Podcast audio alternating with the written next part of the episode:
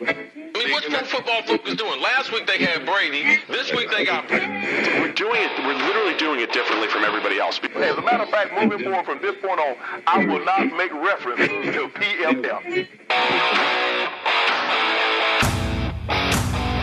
Do you not understand that they are that way because you're Joe Flacco? You just like to discredit things that people deserve credit for. That you can't possibly be expected to defend that. Talk about the game, Sam. So who cares about what people think about us? Yeah, I like football, I like football season, all the things that go with it.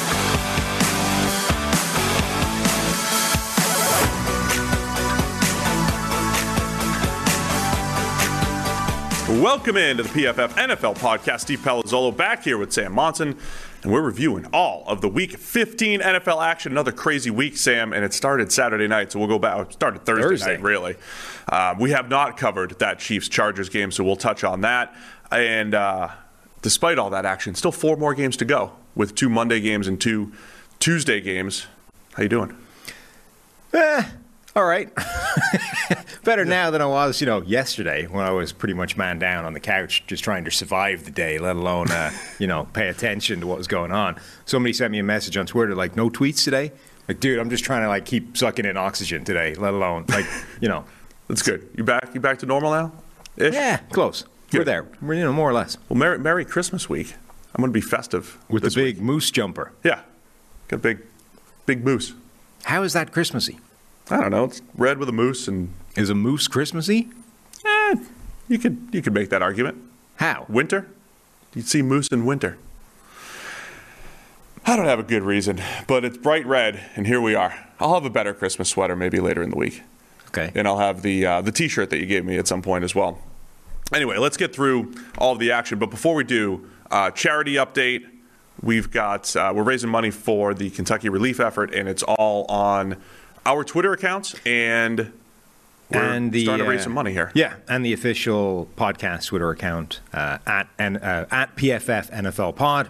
Uh, we're up to fifteen hundred and seventy dollars. Our initial goal was two thousand, but obviously we'll take whatever you good people are willing to donate our way. We still haven't decided what we're doing for this. Is that right? Um, Yeah. we will figure that out quickly, and then we've got ideas for the next one as well.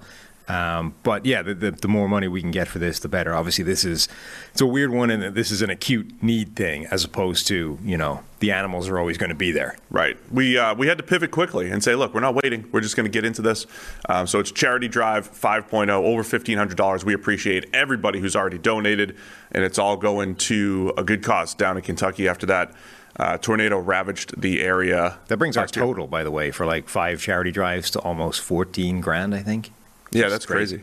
Started out kind of on a whim, and then we realized uh, how cool it was that It all of our started out are- because I yeah. wanted to see you rock a fro for a show, and you said that you would do that for a thousand dollars, and I was like, I think I can raise a thousand dollars. We got enough good listeners that would be willing to see that, you know. Yeah. So we It- raised a grant. and then since And then I said, I don't want the thousand dollars. I got to give it to my Right. friends and over then since Heritage then House. we've just been raising money for good causes, and we're up to fourteen grand now, which is just nuts. Like my initial plan was maybe if we could get to ten grand in a calendar year, that would be a really cool thing to be able to do. We're at fifth, we're at almost fourteen grand in six months of doing this. We've exceeded it, and uh, we keep going. So again, appreciate all of our listeners who have been a huge part of that.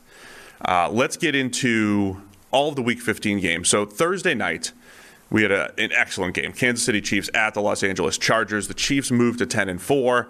At the time, we knew, okay, you know, they're technically the number one seed, but the Tennessee Titans are still in control when it comes to that. Now we know the Ti- Titans lost. So now, after this win, Chiefs are back on top and in line to get a bye in the AFC for the second straight year. And it was an impressive comeback. And you know they're down in the second half, 28 to 21. They come back to tie it with about a minute left. I mean, it was back and forth the entire second half, really. Um, but earlier on, two point conversion to tie it up, another touchdown to tie it up, and then the game winner in overtime, a walk off Travis Kelce 34 yard touchdown, weaving through the Chargers defense. Uh, the big story from an analytics standpoint was Brandon Staley going for it on a million fourth downs. What were your takeaways in People this got so game? pissed off. Yeah, they really did. I mean, I tweeted at the time that like it's such a bummer when these analytically driven or even just aggressive. Like people, some people have made the point that Brandon Staley isn't even at the forefront of the sort of go for it when you should um, numbers. Like there are coaches that are way more dialed in to what the quote unquote analytics say in terms of when you should go for it than Brandon Staley. He has been this year more uh, just pure aggressive than you know by the numbers, right? He's been going for it more often when you ne- shouldn't necessarily go for it. Having said that, this was not one of those occasions. Pretty much every fourth down decision he made in this game was one where every model, remember, they're not all the same, right? There are depending on what's in the model, depending on what they f- factor, all these different things. Each one of these fourth down, go for it or not models is slightly different. All of them agreed that Brandon Staley was making the right calls here. And despite that, like he was just catching the wrong end of this thing. And remember, like Donald Parham caught the ball on fourth down, and then when his head bounced off the turf, it came out, and that's an incomplete pass. And then the poor guy is concussed and has to get taken to hospital that's one of your fourth down decisions. So when you're like, oh, this is a ridiculous call, like they basically completed that ball, and then a freak injury of the dude landing with his head bouncing off the turf changes it from great call, touchdown, to you idiot, what are you doing going for a fourth down? Take your points. So I tweeted, it's basically just a bummer when like one of these teams that's really aggressive doesn't convert because all of a sudden you get the you know the Phil Simms of the world banging on about well the analytics say this and you know idiots and it's just it's too easy for all these dinosaurs to pull out the uh, the takes of how dumb it is. It's just annoying. Uh, Chris Long was tweeting yesterday too. He, you know, you kind of he's he's saying basically, I'm tired of the uh, the battle, right? Because now you've got uh, hashtag analytics Twitter. Uh, you know, every single time there's a good decision or a bad decision, it's just like, you know, going crazy, you know, arguing about it. And you have dinosaur Twitter basically saying, oh, no, you know, you can't, you can't use spreadsheets and all this stuff. The argument is tiresome. I will say. Yes. Um, you know, Troy Aikman always like kind of references the analytics, Everybody right? does. See, that's the annoying thing at this point is that everybody, nobody involved in the broadcast has any earthly idea what they're talking about when it comes to this stuff. So everybody just references this quote unquote, well, the analytics set probably says to go for it here without actually knowing whether it does or not, right? Why is it so hard? If every coach in the NFL can have a dude in his ear telling him when sh- they should go for it or not, how is it so hard to have a guy in the announcer's ear to say, this the numbers should But- say go for it or not here. But here's so that you're not just vaguely referencing, well, the analytics probably says go for it on fourth and 82 from your own six yard line. Like, But Troy it doesn't. But Troy has a model that is being fed to him, and that's why he's saying the analytics say to go. I would say the difference when you hear Troy talking about it and say the boss, Chris Collinsworth, like Chris, Chris has taken the time to kind of understand this Right. stuff, and he also has someone in his ear using our model, you know, kind of giving him information. Every right? single broadcast should have that. Yes, and so when uh, our friend Phil Simms and Troy Aikman, you know, guys that we've uh, we've associated with all those guys through the years, like when they go out talking about it, like this should be a part of their preparation. We've we've been around Chris for a few years now, and we know how much on a Sunday night game. He spends the entire week learning everything he can about the two teams that he's about to, you know, call, the Yeah. game he's about to call. Part of that preparation should be understanding these fourth down decisions, whether it's the, you know, go for two and you're down seven and all these different things that, that come up. Um, and I'll be honest too, like the idea of um, not all, you know, go, going for two earlier instead of waiting until the last minute and all that stuff, like that's relatively new for me, like over the last couple of years. Yeah. You know what I mean? Like a lot of these things are somewhat new and it's not just like some crazy Excel spreadsheet. It's like, all right, let's, let's learn a little bit more about this. this was thing. this was a really interesting one as well because um, because they kept failing on them, and it wasn't like they didn't fail on all of them, right? They converted some of these fourth downs, but because they kept failing on them in really high leverage, important situations. There is an interesting argument that comes up that you know smart football people were making of how many do you need to screw up before it has a, a detrimental effect to the team overall, right? And the next one, you should take the points simply because if you crap out again, like that is not helping the morale of everybody on the team. Just watching you drive and then end up with nothing, right? Time after time. And you know, if anybody follows on Twitter, Coach Vass, you know, one of the smartest uh, defensive football minds out there in particular, he was making that point, right? Like, how many times do you need to come up with nothing before the next one it's no longer what the numbers say it is, right? Because you're not factoring in this detrimental effect on morale of having missed on the last three or whatever.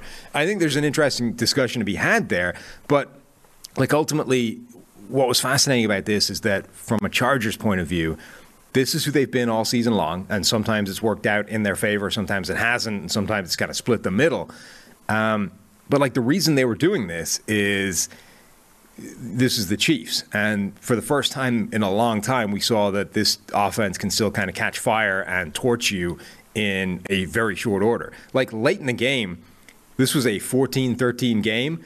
And I'm like preparing tweets about, you know, the average that the Chiefs offense has put up against teams that aren't the Raiders in the last, you know, eight Yeah, weeks. It was like 12. Right, it was nothing. And then, Yeah. then all of a sudden they rack up like another 20 points in the, in the last few minutes. And There's a- like, oh, okay. There was a 69 yarder to Travis Kelce where Mahomes gets out the po- out of the pocket, gets the ball to Kelce.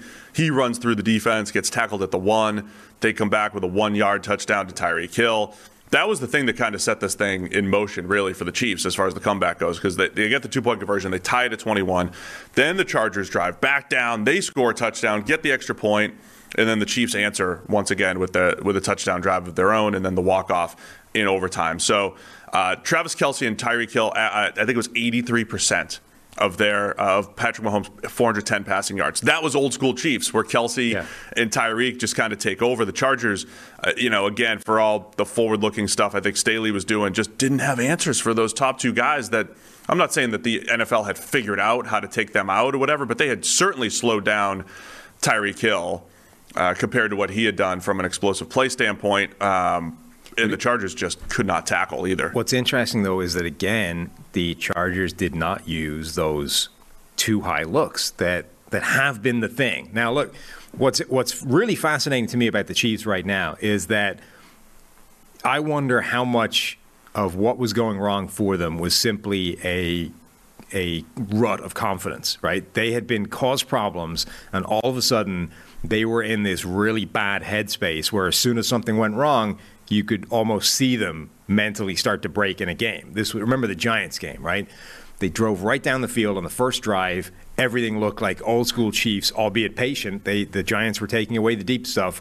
They just went march down the field with a series of short, patient underneath, you know, minimal plays and then one mistake in the end zone, right? And Yeah. all of a sudden, you could almost see them entirely just like shatter, like a piece of glass. They just collapsed. And then from that moment on, that game was like, oh no, we're this is it's it's happening again, right? We're in this horrible situation, and we don't know the way out.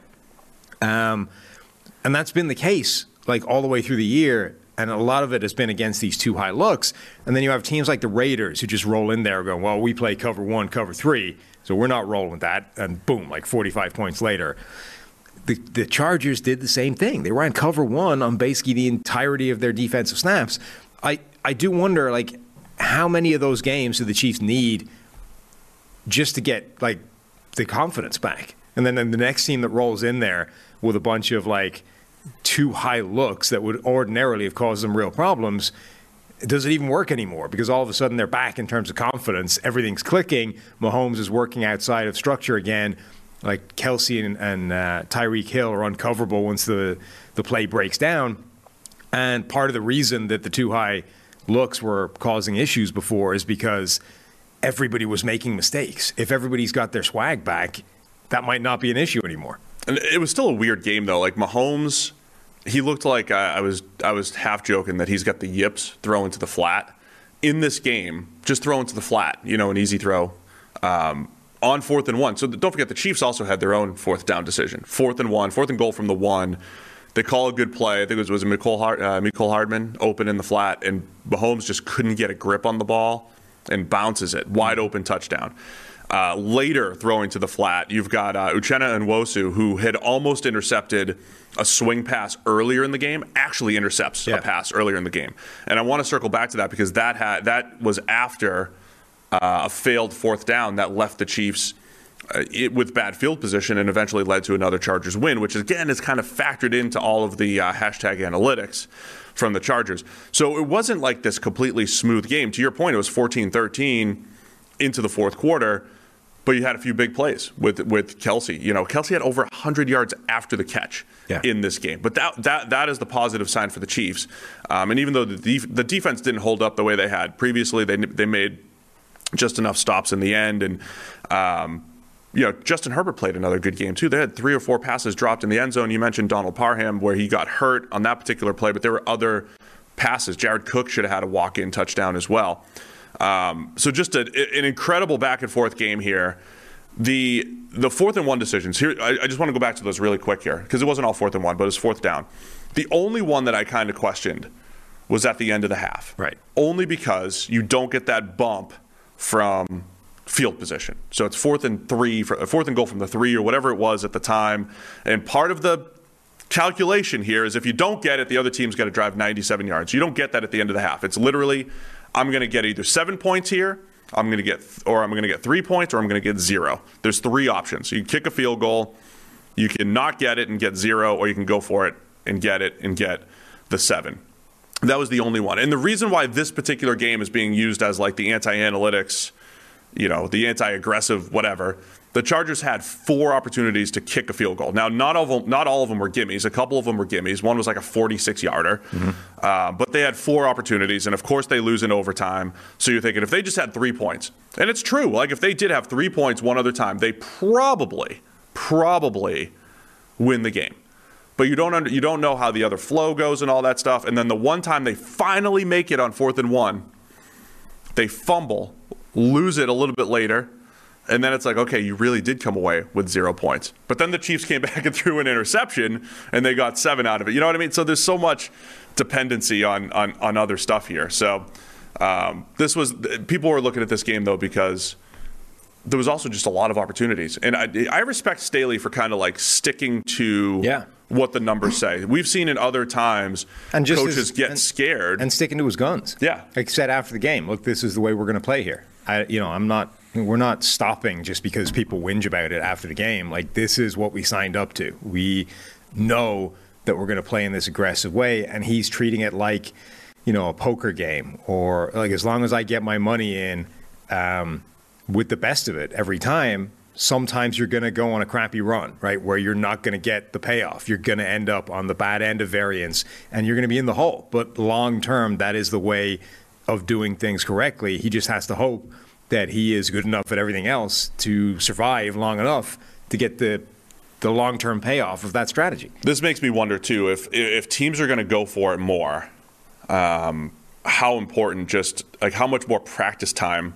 Third, you know, third and short's important too, but third and fourth and short, how much more time do you have to dedicate to that? Because these are these are high leverage plays. Yes. and I would say the difference because these plays were huge in the Patriots Colts game that we're going to talk about in a second here. The Colts kept converting theirs with QB sneaks with uh, Carson Wentz. How important are these plays going to be in the future of the NFL where you have to have this entire package? You have to have your QB sneak game down. You have to have your run plays off of that. Um, we'll talk about the Bucks eventually, where they're throwing you know 40 yard bombs on fourth and one. That's not going to pay off more often than not, right? Um, this is going to become a huge part of the NFL. And teams, I think, that are best in short yardage, even though it's a volatile uh, number as far as conversion goes, you kind of have to have options on those fourth and one so that you have good plays. And that's the one criticism I would say of the Chargers. They've run some low percentage fourth down plays, you know, through the year, you know, like little isolation hitch routes and stuff like that that are just low, they're just low probability. And that makes things a little bit worse. Yeah, that is the other element with this is that you need to start factoring in execution and play calling into the fourth down decision. And okay, the numbers say, the analytics says the correct decision is go for it. Now, what is our play for here? Do we have one that we're really confident in working? And I don't know I don't know what the process is for a lot of teams when they, they've decided to go for it. What play are we calling on fourth and three that obviously has to convert? Because, yeah, a lot of these decisions, I have no problem with the, the call to go for it or not, but the play that they've dialed up, not just the Chargers, but several teams throughout the year, you're like, that's just not a good play. Like, that is clearly that is not a high percentage play for converting in this particular situation. And obviously, sometimes whatever you call in the huddle, like the defense is going to give you a look, and it, it's not favorable. You know, they've they've matched up well with whatever it is you're doing. But yes, like you need to have a whole battery of plays that you're really confident in working and be able to get to the correct one. And we saw this a bit with the Panthers yesterday as well. No kicker, right? So they're going for it on two or going for two every time they score, essentially. And like some of these plays that you're running, they're like that's a bad play to try and convert to pick up two yards. Like Yeah. you need to have something better than that. Yeah, I, I mean, uh, look, I don't, I don't know how, it, I don't know if this is going to actually become an edge or if it's going to be like red zone defense. Like, oh, we want to be good in the red zone, and it's like, well, you can't really choose to be good in the red zone. It just kind of fluctuates from year to year. Uh, but I do believe teams that are that do have better short yardage packages and plus the aggressiveness are going to be better off long term. But uh, the Chiefs uh, back in control, 34 to 28, good win, and uh, Chargers still in the playoff mix at eight and six. But man, that is a heartbreaker for them. Um, because they were so close to uh, sweeping the Chiefs this year. By the way, all of the fourth down decisions that the Chargers made against the Chiefs the first time around, did help them win, and it's helped them win in other games. It's going to go both ways, uh, obviously. Uh, working from home is more important than ever. Optimize your home office with an X chair and our many accessories to enhance your focus, productivity, energy, and comfort. Once you feel the customized support of X Chair's patented dynamic variable lumbar, there's no going back. That's the DVL. It's all in the ELEMAX massage and temperature regulation, exclusively designed and made for X Chair. This is what I love. Put the massage on, put the heater on in the morning, keep me nice and warm. With versatile comfort and extraordinary design, my X Chair fits any space, but I love it right at my home desk. High performance, quality engineering, extreme comfort. It's all the reasons I love my X Chair. Plus, I put it together all by myself. Now, I can't wait get, to get back to work, and sometimes, even if I'm not, not working, I just sit in my chair. That's where I hang out. Go to xchairnflpod.com right now. That's xchair. That's xchair, dot com. Or call 1-844-4XChair for $100 off your order. XChair has a 30-day guarantee of complete comfort, and you can finance your purchase for as little as $30 a month.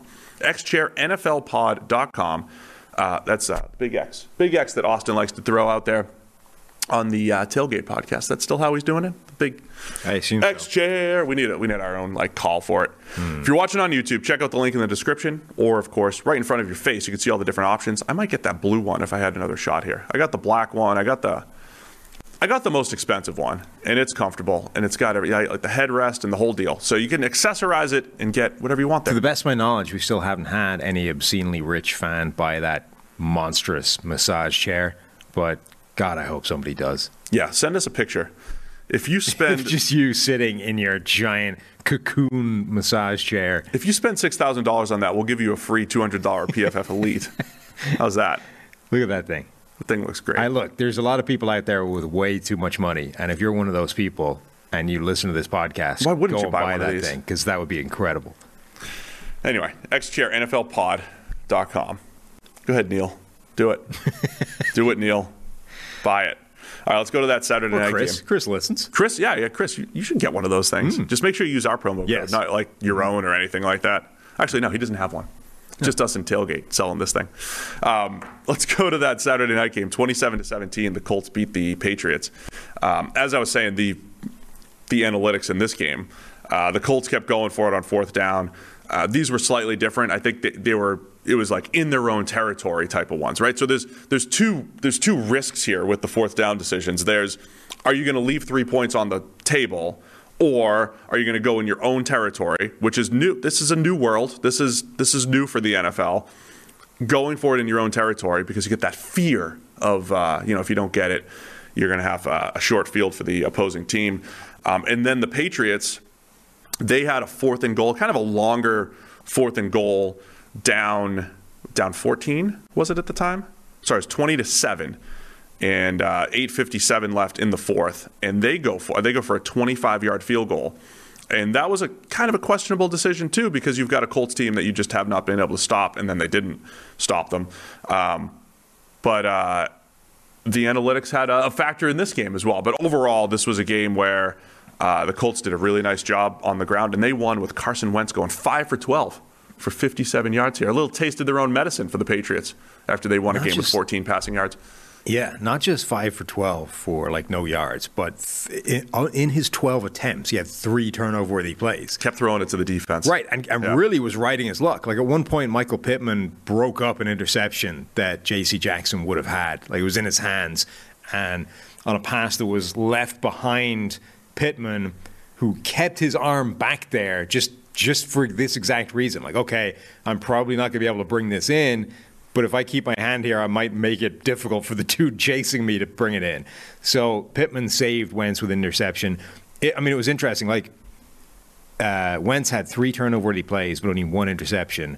Um, Mac Jones had two turnover-worthy plays, two interceptions. So, uh, okay, you know, Jones's were terrible as well. Like just He had a, those were a couple of rookie moments for him. For ping sure. the ball straight to a straight to a linebacker, um, and then it was perfect. You had the sort of the replay view was from like behind the linebacker, so you saw the ball like coming right at him, plucks it out of the sky, and then Mac Jones went full like, like what have I done? Yeah. horrible decision. This Um, was this was a great both interceptions. Uh, Bobby Okereke, no longer Okereke. Mm-hmm. Yes. Um, we every uh, every year around draft time, we're like the Colts have a type.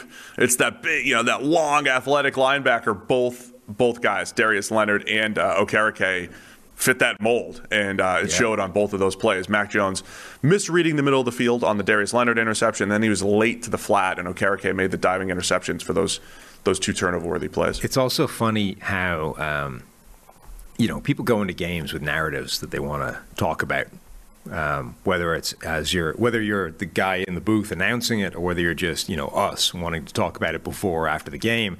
And obviously, you go into a game with the Patriots and Bill Belichick. It's like Bill Belichick takes away your number one threat. He's going to make sure that whatever you're best at doesn't beat you, and then you're you're going to win using Plan B or Plan C. And for like the first drive or two, Jonathan Taylor basically didn't touch the ball. And everyone's like, see, look, Bill Belichick is taking away Jonathan Taylor. You're like, yeah, really? Maybe it was the Colts taking away Jonathan Taylor, because from that point on, Jonathan Taylor was a pretty big freaking part of the game. I mean, most of the time, Belichick takes away something from the pass game, to be honest. And I also think he doesn't overdo it Yeah, but by the end of it, Jonathan Taylor with 29 carries for 170 yards, a touchdown, and had like the bank-breaking play that put them back that was out of sight. that was a 67 yarder where the Patriots had uh, was it Hightower and McCourty both unblocked. He had, they had two unblocked. Hightower in particular, Hightower blew it. He overran his gap. but yeah, they had two guys either side of him. but they had two unblocked defenders. Uh, Taylor, because I was looking at the replay, I'm like, was this really well blocked up? And like he had a little crease. I mean, Taylor that- so, made yeah. that play happen. That was Like, impressive. It was blocked up, blocked up enough to the point where Taylor was getting through to the second level. But at the second level, there were two unblocked defenders that had him pinned in either side. Right. and then Should have been a four or five-yard game. Just overruns it, and he cuts back, and then now he's got the free, the entire field to run into. Yeah, that was uh, an impressive run by Jonathan Taylor, 67 yarder to Which is, uh, by the way, seal a, the deal. a perfect example of why. Oh, yes, Jonathan Taylor has been on fire since the Colts' offensive line has gotten healthy, and they are paving the way for him to have huge gains. But this is a perfect example of how that works in tandem with why he's also been really good. The offensive line blocked that up perfectly for it to be a five to to nine yard gain from a normal running back, right? That guy gets straight through the second level, so already you're talking about five kind of yards once contact is made let's say the running back's pretty good, he drags the tackler for another three or four, you, you get an eight, eight, nine yard gain out of that, right? What Taylor does is turn an eight yard gain into a 67 yard gain with one move to take Hightower out of the game and boom, into space, free run the rest of the way. Like that, that's sort of how this relationship works that without the offensive line blocking it up, he doesn't even make it as far as five yards downfield. But once that happens, the difference between the eight yards and the 67 yards is all Taylor. I'm starting to understand. I'm look. I'm just looking at playoff tiebreakers. I think I'm starting to understand what's happening here. Um, forgive me for not knowing the exact tiebreak rules for the NFL. The Patriots they, they moved to the number two seed here, by the way, because they have the head-to-head over the Tennessee Titans. I think what's happening in the NFC is there's a three-way tie, and that's where they default to that uh, best best record in conference games. Um, but yeah, the Patriots on the other side, their their rushing attack was slowed down. Damien Harris missed the game due to injury. Rhamondre Stevenson averaged under four yards per carry, so the Colts did a really nice job up front there as well. Um, as far as Mac Jones, he had those two mistakes. He definitely missed a lot more throws than he usually does, but. I would, man, he threw an impressive touchdown to Hunter Henry in the red, two touchdowns to Hunter Henry, but one Uh, that he just got out of the reach. I believe it was Darius Leonard too. I remember- uh, while under pressure, I mean, Mac Jones still showed some poise in this comeback attempt here. particularly because the comeback attempt is the important point. Like, remember, they got down in a hurry, and all of a sudden, the narrative was, oh, this guy that's been protected all game. Like, now you're going to see Mac Jones for the bulk of the game in must pass situations. Enjoy that, right? And you're like, everybody was essentially writing this off as a joke before we ever got to see it. And okay, he didn't, you know, he didn't come all the way back, but he did make some throws. Like from a situation where you're like, oh, this is all of the benefits that Mac Jones has enjoyed up until this point in his season have all just evaporated, and he's part of the reason that's happened because of those interceptions. Mac Jones is now going to have to carry this offense on his shoulders and execute a comeback. He did a pretty good job in that situation, and I think was definitely the better quarterback in this game. You know, Wentz, who's had this extremely clean brand of football outside of a couple of games this year, was not good at all. So I, yeah, like Mac Jones, I think you have to be vaguely impressed with how he played in this game, notwithstanding a couple of hideous turnover-worthy plays. Uh, Kenny Moore continues to make a ton of plays Yeah. for the Colts. Man, he is uh, he is really good. We've highlighted him before on the show, but the role that he plays for the Colts. I, I- last year there was a particular game that stood out to me because on like three consecutive plays, he was like making a run stop, covering a tight end, and covering a speed receiver. Right, like uh, he does a ton for this Colts defense. You know, he. Um, just all over the place, deserves some recognition. And I thought, you know, Frank Reich, he remained aggressive as we were talking about. And, uh, you know, the Colts did a nice job in this game, controlling things. Dome was bumping, and uh, Colts moved to 8 and 6 here. Jamie Collins continues to be amazing in New England and terrible everywhere else. Just in New England. That's just how he does it. Um, and Darius Leonard, frenemy of the show, is like a turnover machine this year. he is. dude. The pe- defenders have perfected that peanut punch, and I think it was Greg Olsen in commentary at the time was like, "Did is is Charles Tillman getting royalties out of this? Because if he is, the dude's like stock is exploding right now because all of a sudden everybody is hitting on this. We saw it yesterday as well with." Uh, um, DeMarcus Lawrence, in particular, punching a, a ball out from Saquon Barkley defenders have gotten so good at this technique of going in and landing a fist right on the ball, but in such a way that you're still making the tackle at the same time. Like they're not. You see a lot of times where guys just go in there and they start trying to rip the ball, but they don't actually pay attention to tackling the guy. So if you miss, if you screw it up, if you don't get the ball out, you don't tackle him. And all of a sudden there's another like 10 yards of yards after the catch because you're not actually trying to take down the ball carrier. What defenders have gotten incredibly good at is landing that punch on the football, but also in the process of like a wrap tackle where you're bringing them down anyway. Yeah.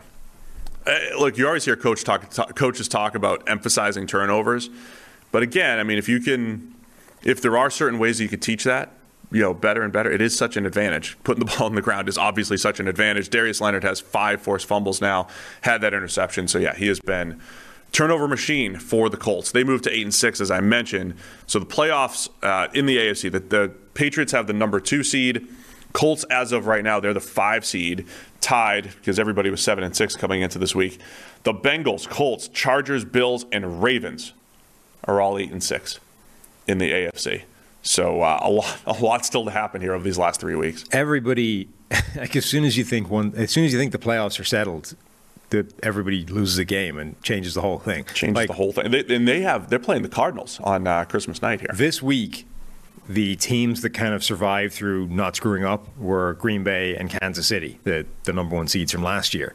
We're like set up to assume next week that these are the two number one seeds. They're both going to like lose a game randomly, you know, over Christmas or something to screw that up. They're well they're well set up. Both teams. Right, Chiefs but every the- time that's happened to a team so far, they lose to some ridiculous side and change everything again.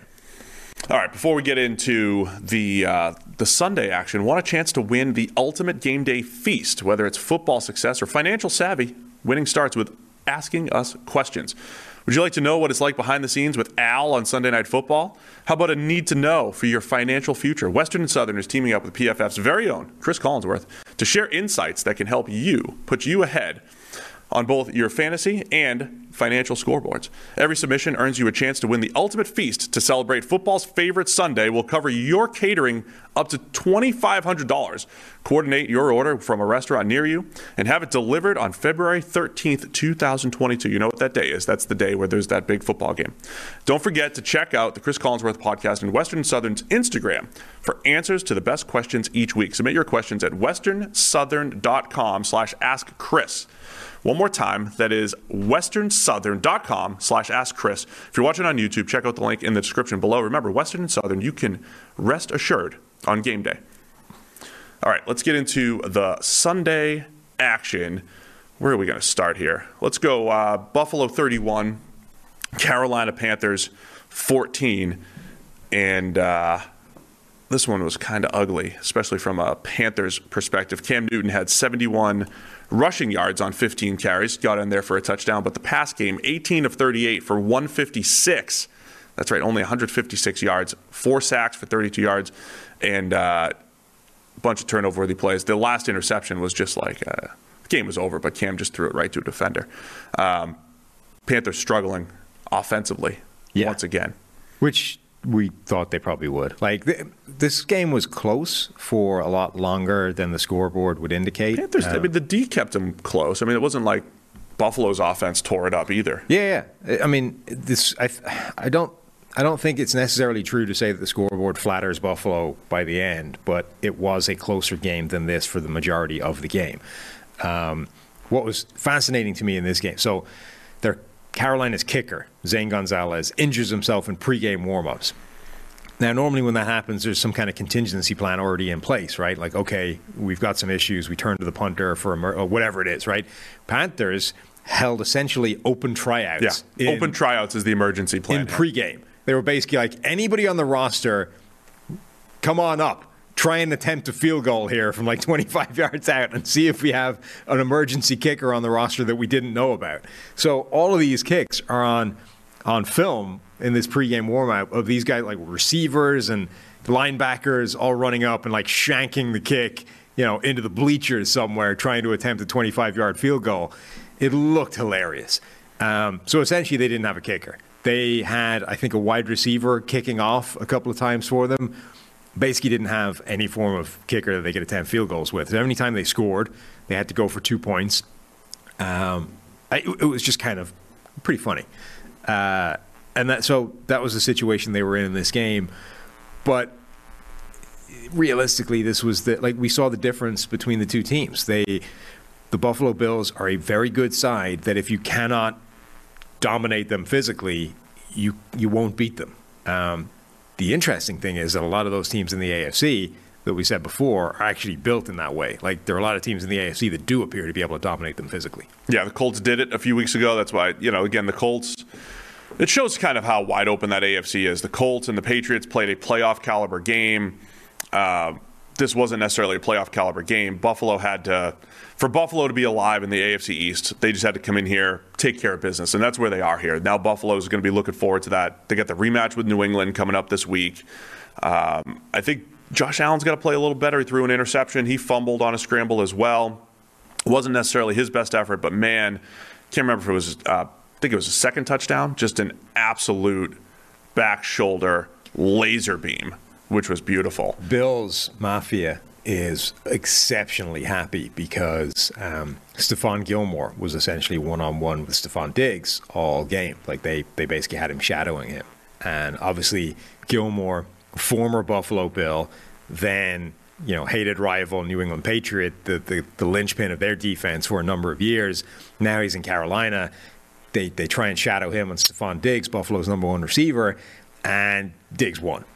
Diggs got that touchdown. He also like he had gave up. I think um, what did uh, what did Gilmore give up? Something like 50 yards, but a couple of touchdowns. Yeah, two touchdowns, three uh, another first down in there as well. Yeah. So four four catches um, from five targets, 45 yards, two touchdowns, three first downs. Gilmore uh, was beaten by Stefon Diggs, so Bills fans exceptionally happy about that. The last one, it's fourth and two. The game's pretty much over. Buffalo up ten, but they go play action on fourth and two, and Gilmore, yeah, he uh, he bit. Gabriel Davis had the two touchdowns. Uh, had two touchdowns in this one, including the uh, again that that laser beam up the seam. One of my favorite throws of the entire week by Josh Allen. So, um, look, Carolina, man, a season where they tried to invest as contenders, just starting to look worse and worse here.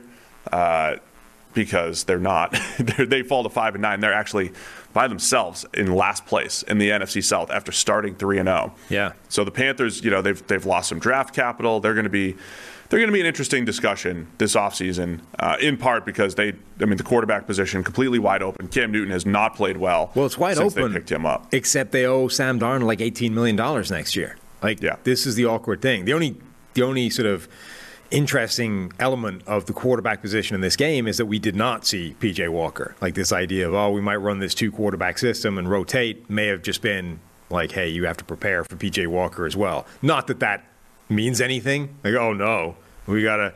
What if PJ plays in this game? I don't think anybody's scared about that in the uh, in the week leading up to the game. Anyway, didn't happen. So we saw a full Cam Newton game. But now you have you owe Sam Darnold eighteen million dollars next year. You don't really owe Cam Newton anything. But on the other hand, is he like you? don't- You don't have a quarterback, and yet you have eighteen million tied up in one. I mean, I would imagine is Darnold healthy again yet? I would imagine we're going to see. I don't think we need. Look, Cam Newton has a 49 passing grade in his time with the Panthers now, including four starts and that um, That's the thing. Like you, backup appearance. the- sure, you might as well throw Darnold out there. But on the other hand, what are you what are you getting out of that either? Nothing really, except maybe just more reps and I, I don't know. Uh, Panthers, they got some issues, I would say. Yeah. Because, uh, but they're going to be players in this quarterback market. They were aggressive in every single uh, discussion. Matthew Stafford, to, uh, Deshaun Watson, and all that stuff. So, I'm, so they're going to be players in that market. But they, you know they got to fix that offensive line. They got a lot to do. Um, for the Bills, man, reading these tiebreakers is just hilarious. They're another one of those eight and six teams. Now things completely change if they beat New England this week. Of course. they would both be uh, nine and six if the Bills can win. But right now the Bills are the seven seed because they win the tiebreak over Baltimore based off best win percentage in common games. We're down to common games because we've got the five teams at eight and six. So Baltimore's the eight seed at eight and six. Cincinnati is the four seed at eight and six. Some things it's based off tiebreaker, some it's conference games, then it goes to common games. It's a whole ordeal. I mean, the Patriots game for them is their season. This is absolutely the Bill season. Um, it's in New England. It's this uh, this Sunday, uh, day after Christmas. So it's going to be huge, and we'll be previewing that on uh, Thursday as we preview all the games. But the Bills take care of business here, thirty-one to fourteen. Also taking care of business, the Detroit Lions, thirty to twelve. Oh, you weren't even segueing into an ad. That was just into the next game. That's disappointing. Oh, let me. Is that, there? Uh, that would have been that would have been a high end transition. Not your uh, how about Manscaped? I was going to wait. That would have actually been a really good one. But I was no, gonna wait You for- wasted it on the Detroit Lions. That's what you Yeah. did. Yeah, because they took they took care of business. That's They fine. just- that's fine. That's Arizona it. came into their house and they took care of business and pushed them away. That's fine. That's you picked fine. you picked Arizona. I picked Arizona. Yeah. Yeah. Yeah. We both got that very, very wrong. Oh yeah, we did. Thirty to twelve. Lions win. Yeah. Uh huh. Of course, the Craig Reynolds show. What? We got that wrong to the tune of 31 points. Yeah, not great. No. Uh, Arizona. Uh, we mentioned I mentioned on the PFF NFL daily today. One of my takeaways, perhaps Arizona, um, has been a little overrated. Look, since coming since coming back from injury, Kyler Murray has not been uh, as good as he was before. Him and Dak. him and Dak both coming off injury. Nah, nah, not playing as clean a brand of football. Of course, there's no DeAndre Hopkins out there, but uh, Christian Kirk made some plays. Zach Ertz is a factor. AJ Green still looking good, but it just wasn't happening for the Cardinals. Yeah. a couple of their fourth downs where they just couldn't convert. And it's and- so like it's so stupid that like the margin for error in NFL football games is so small. It's ridiculous. Like, and usually they go in the direction they're supposed to. Like the better team gets more of the breaks, and that's the, that's how it works. And sometimes it just doesn't go that way. And like this was one of those you when a game like this happens, right? And Arizona is favored by 13 points heading into it, and they end up getting their ass kicked to the tune of a 12 to 30 scoreline. Something dramatically goes in there in the other direction. Like a, a confluence of events all has to come together for that to happen, and it kind of went that way. Like the Lions to start the game, we're executing these long, tedious drives of just chewing up the clock. Arizona ran three plays in the first quarter. So essentially, the Lions had the ball the entire time. Arizona got the ball once, went three and out, and that was it. So you're immediately Arizona just doesn't have the ball to work with on offense, and the Lions are putting up points. But you're getting towards the half, and it's only ten nothing, and you're like, okay, this has been great. The Lions are like, this is a fantastic start for Detroit. But if you go in at like 10 nothing Arizona in the second half, you're like, uh, we know this is disappearing. Like Arizona's going to come back. We're only talking about a, two scores, right? Immediately this game flips. Um, but right before the half, Goff had this beautiful big time throw for a touchdown, puts them up, you know, another touchdown, and all of a sudden now there's real pressure on Arizona because you go from 10 nothing to did they get the extra was it 17 nothing 17 nothing. right Yep. 17 nothing at the half now you're in a hole like now you've got some real problems particularly because you haven't necessarily been able to stop detroit working and if they do that again like if they chew up another quarter you just don't have the time to get those points back That play was only available. It was a it was a beautiful post route to Josh Reynolds, who's who's been nice. You know, Reynolds and uh, Jared Goff, former teammates, you know, having a uh, working well together here uh, so far in Detroit. That play was only available because Detroit went for it on fourth and one. Yep. On the Arizona 28.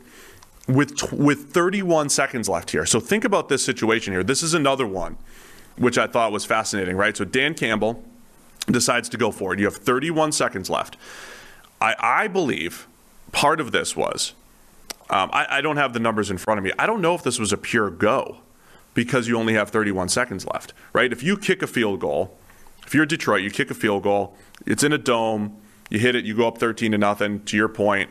Um, but I felt like they almost went for it just to make sure Arizona didn't have a chance to also get the ball back and you know two passes could put you into field goal range But right? think- pretty quickly even in just 30 seconds. Um, i almost felt like they went for it just to kind of like control the ball and, and make sure that arizona didn't get the ball back. In worst case you get it and then you're still probably going to get a field goal you know what i mean? Like the payoff going for it with 31 seconds left on the 28 the payoff is probably not a touchdown until Jared Goff throws a beautiful 22 yard pass to Josh Reynolds for the touchdown. So I'm just saying, like, those are two things that really went right.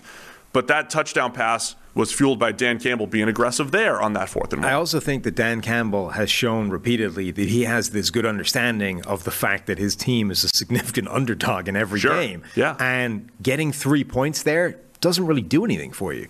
Okay, you kick a field goal before the half. Now you're up 13 nothing, which is the same two scores that it was if you didn't kick the field goal and you're only up 10 nothing. Like it doesn't change anything. Suddenly turning it into 17 nothing, I think that's significant. Like that actually heaps some pressure on top of Arizona if you just chewed up some time, even if you didn't, like if you went for it, if you just kicked the field goal, whatever. Going up an extra field goal, I don't think changes the situation at all for them. Whereas Dan Campbell understands that look, we are a massive underdog to this team, 13 points apparently heading into this game we need to actually heap some pressure on them and make them start to wilt in the face of it, which we can only do by going up a third score and trying to cause them some issue. Like, let's be aggressive because the only way we're winning this game is to keep the foot on the gas and try and build this lead. I think he's done that consistently throughout the course of the year and has been a really impressive coaching job because of it.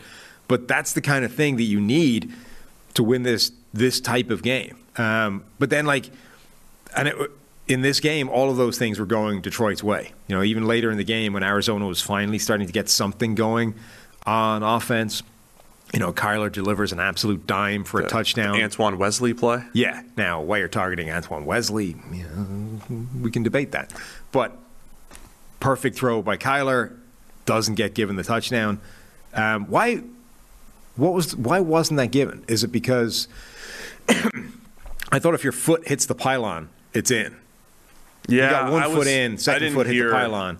Yeah, the six games were going, so I didn't Right. hear the explanation. I I was mean, I was just kind of trying not to die, so I wasn't. You were trying not to going back and die. figuring it out. It was a good week. It was a good week for you, right? You all the Well, I mean, I, I didn't die, so it's Well, I'm saying uh, on on Sunday afternoons where you're laid up, it's only six one o'clock games, three True. four o'clock games. You know, it was like an easier easier intake of Yeah. information. Um, yeah, I'm not sure exactly.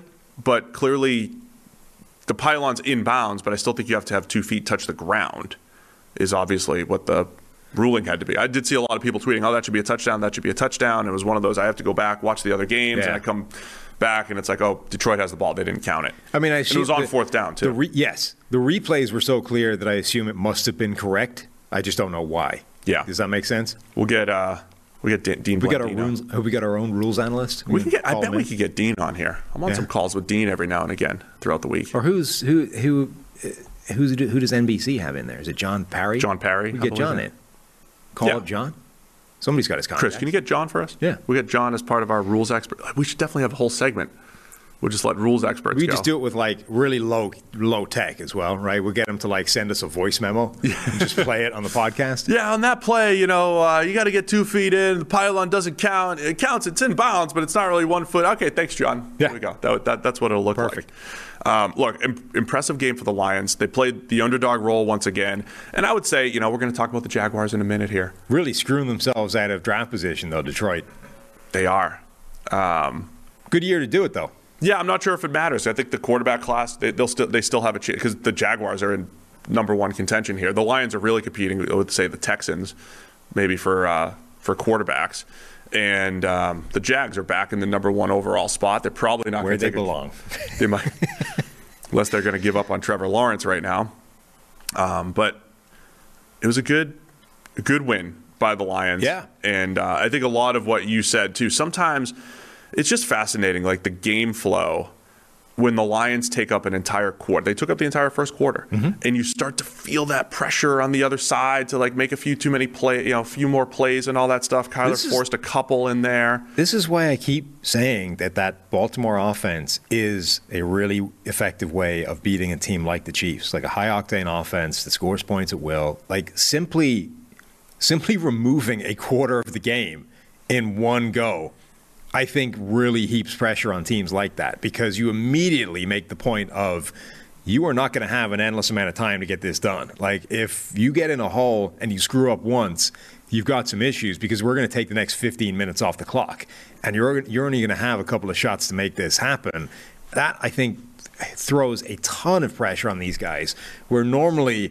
If you're an offense, you're like, oh, a lot of ball game left. Don't worry about it. We got acres of time left to get this thing done. If you have a team that's all of a sudden capable of chewing 15 minutes off the clock with a drive, that dynamic changes immediately. Well, anytime you have Craig Reynolds out of Kutztown, that's Who has, happens. by the way, the most awesome tattoo I've ever seen in my life. Have you seen his tattoo? I have not. He has turned his bicep. Where are we? I don't know. This bicep. Don't show your bicep. this one. He has this bicep, right? Except it's his right one. This bicep, he's got it turned into a football. So he's got like the laces on the bicep, and then the I think he's got the two the college it's a college ball. I think he's got the two uh, stripes Yeah. and then the laces. It's He should- amazing. It's he ad- should color over the stripes now that he's in. we can only NFL. get that done if you've got the biceps, right? If you just if you didn't have the bicep, it's not going to look good. Does he have the? So he's got like the four points of contact, so he'll never fumble. All at all times. So the football go. so he football holds the is his football bicep. on his. Awesome. That's great. It's a great, great tattoo. I won't even make a reference to the other sport, like uh, my Kutztown connection. Uh-huh. Yeah, I wouldn't and, do uh, that. I won't. Um, but it, it this would be another in the uh, in the running backs don't matter discussion. Craig Reynolds comes out. He's got a rushing grade of 88.4 over the last two weeks. Forced Oh, wow. 10 missed tackles on 38 carries for the Lions. Not that Craig Reynolds doesn't matter. It's just that a guy that's played with multiple teams as an undrafted free agent can come in here. And uh, I, I see a lot of the fantasy folks who didn't get a buy like I did. You know, a lot of the fantasy folks are like, "What a crazy week! You can't predict it." Blah. Craig Reynolds is the leading rusher in the NFL this week. So there you go, Craig Reynolds making plays. Well, look, they obviously didn't factor in the tattoo to this. I didn't. If I knew, I would have. He's an immediate dynasty pickup if I knew he had a football tattoo. Speaking of dynasty pickups, tis the season. I don't know. This has nothing to No, that dynasty. terrible. Tis the season of giving. And DraftKings Sportsbook, an official sports betting partner of the NFL, is giving you a Christmas present you won't want to regift. New customers can bet just $5 on any of the four NFL teams playing on Christmas and win $150 in free bets if they're victorious. Why not win some green and put some extra jingle in your pocket? If Sportsbook isn't yet available in your state, you can uh, you can still play. Christmas can still be merry. Everyone can play for huge cash prizes with DraftKings daily fantasy football contests. And DraftKings is giving all new customers a free shot at millions of dollars in total prizes with their first deposit. So download the DraftKings Sportsbook app now. Use promo code PFF. Bet just five dollars on any NFL team to win on Christmas Day, and you win $150 in free bets if they are victorious. That's promo code PFF this Christmas at DraftKings Sportsbook, an official sports betting partner of the NFL. Must be 21 or older. New Jersey, Indiana, or Pennsylvania only. New customers only. Minimum $5 deposit, $1 wager required. One per customer. Restrictions apply. See DraftKings.com slash sportsbook for details. Gambling problem? Call 1-800-GAMBLER. Those Christmas games, by the way, we've got the Browns and Packers, and we've got the Colts and Cardinals. So a couple really good games to watch. And why don't you get uh, you know a little extra interest over there at DraftKings Sportsbook with the promo code PFF this Christmas. All right, where are we going here for the next game? There's a surprisingly uh, disappointing uh, number of Craig Reynolds pictures on Google. Well, you really Yeah, I thought, you know, look, if you're going to have a tattoo as cool as that, you'd think people would be all about you could fill that niche if you could just send a send them a DM or something. Can I get a little photo of your bicep? I mean, look, if I had that tattoo, it. I would spend the entire time like up like that, just taking photographs of it all the time. Yeah, I- like I'm- posing for every snap possible in that particular frame. There you go. Look, see. Wow, look at that former Yeah. Jaguar. Now, look, that's not like that. Obviously, isn't the best pose for it. But when he's like when he's got the arm cocked and he's you know carrying a ball, it, Looks like a football. yeah, yeah, the bicep pops and it looks exactly like a ball. Yeah. By the way, if you're watching on YouTube, you can see that we have a picture of it. That's if you're on audio, it's not great. Go check out YouTube. No, if you're an audio, you're out of luck. But Former Jaguar Craig Reynolds. Jaguars lose 30 to 16 God, look against the Houston Texans. transitions are amazing. They are. They are unstoppable. The uh, man, the Jaguars did not get the uh, Darrell Bevell uh, coach bump. Hmm. They didn't get the interim coach bump. Yeah, it turns out Jacksonville might just be terrible. But uh, they, the, spread got up to 5 This was this is actually interesting. Mm-hmm. People were buying like that's how People were buying that Urban was so toxic. that's how much people hated Urban Meyer. Is that when he was out of there, the line, the Vegas line, was swinging multiple points. And remember, like the only way that happens in normally is when like a quarterback goes down. You know, that's what moves the line that amount is when a quarterback or like a COVID pandemic breaks out within the locker room and you're missing 15 players. No, Urban leaves the building and the line is immediately swinging in Jacksonville's favor multiple points. That's how much people thought he was the problem there. Texans got up early. Yeah. Um, you're right. I mean, we we talked about it on the daily a little bit, and you were like, "Oh no, clearly it's not all Urban Meyer." And I'm like, "It's not. Like you can't completely change the culture in a week. This is they are what they are. The Jaguars are what they are Which is terrible. point, which I guess is not very good Which is the number one overall pick again. as of right now. There was a point in the day yesterday. What a weird day, as always. There was a point in the day yesterday where the Texans, Lions. I mean, the Lions won. Texans, Lions, and Jets were all winning their uh, respective football games. Yeah. Of course, the Jags were losing because they were playing Correct. the Texans. Um, but they still can't get anything going offensively. Davis Mills tried to let him back in the game with a bad interception in the fourth quarter. I got a theory for you. You ready? He had three turnover. Davis Mills had three turnover-worthy plays. Only one ended up as an interception. Jaguars could not capitalize. Yes. What's your The theory? sole purpose of Davis Mills is to provide context to just how concerned you should be about Trevor Lawrence. Yeah. That's the only thing that he brings to the table right now. Our grade has we, the the stats have Davis Mills playing much better. The uh, the grade has Trevor Lawrence playing better yesterday. Six drop Yeah. passes by the Jaguars for one, and then again the three turnover worthy plays by Davis Mills. But critically, the thing is that like neither guy was doing much. You know, No, I know it was it's And- it's bad. And of the two, Davis Mills was the only one that had a big time throw in there. Like the point is, you've got this generational talent at quarterback, the number one overall pick, preordained from like birth. Um, the guy that was supposed to be Yeah. the next Peyton Manning, Andrew Luck, John Elway, and you can't actually discern a difference between him and Davis Mills, the quarterback to whom Mike Renner said the draft pick was essentially setting fire to a second round pick. Third round pick? Third round pick, yeah. Third round pick.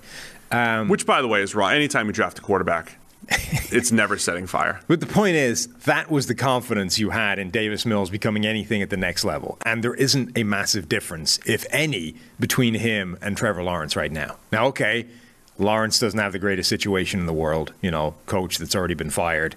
Um, receivers, like Laquon Treadwell is one of his biggest receivers. Offensive line that isn't great. All these things. It's not good. But neither is it for Davis Mills. Like, that I think is really concerning. If you're like, I can't remember if we talk about this on the daily or was it somewhere else where you're like, how how attractive is the Jacksonville job to the next head coach, right? Because that was one of the things in last offseason you were saying that's a kind of attractive job because you get you get to pick Trevor Lawrence, right? And one of the scariest things if you're a prospective, particularly a first-time head coach, I would say is what is the quarterback I'm going to get to work with? You know, an offensive-minded first-time head coach I don't want to go in there and have to be like have to develop a Davis Mills or like find my next quarterback. But if I get to pick Trevor Lawrence, the generational superstar, now we're cooking. Well, we are, you know, X number of months later into this thing. I mean, Trevor Lawrence's stock certainly hasn't gone up. I would say it's definitely gone down. Now, I'm not saying he can't still be that guy, but if you're the next head coach, if you're Eric Bieniemy or Brian Daboll or Kellen Moore, you know, whoever it is that's going to be taking that job, how attractive is Trevor Lawrence in terms of you wanting that gig now? Yeah, and, I don't know how much changes in the last three weeks. Like if he came out, if he if he came and balled out this week, you could say, okay, the urban factor Yeah. and, and all that stuff, and he's going to finish strong over these last four If weeks. he looks the same, But it's still, but it's still Bevell's offense. It's still like you said, Laquon, Laquon Treadwell is being, uh, you know, targeted at a nine, nine. He led with nine targets, and um, I didn't think the Jaguars did a bad job of. I didn't think their playmakers were horrible coming into the season. But you have no DJ Chark. Uh, Marvin Jones is there. Laviska Shenault. I thought those that trio could work together, but Chark's been hurt. Uh, they made some moves at the tight end position, uh, but it's it's just not enough there. So they're gonna have to spend a lot of time.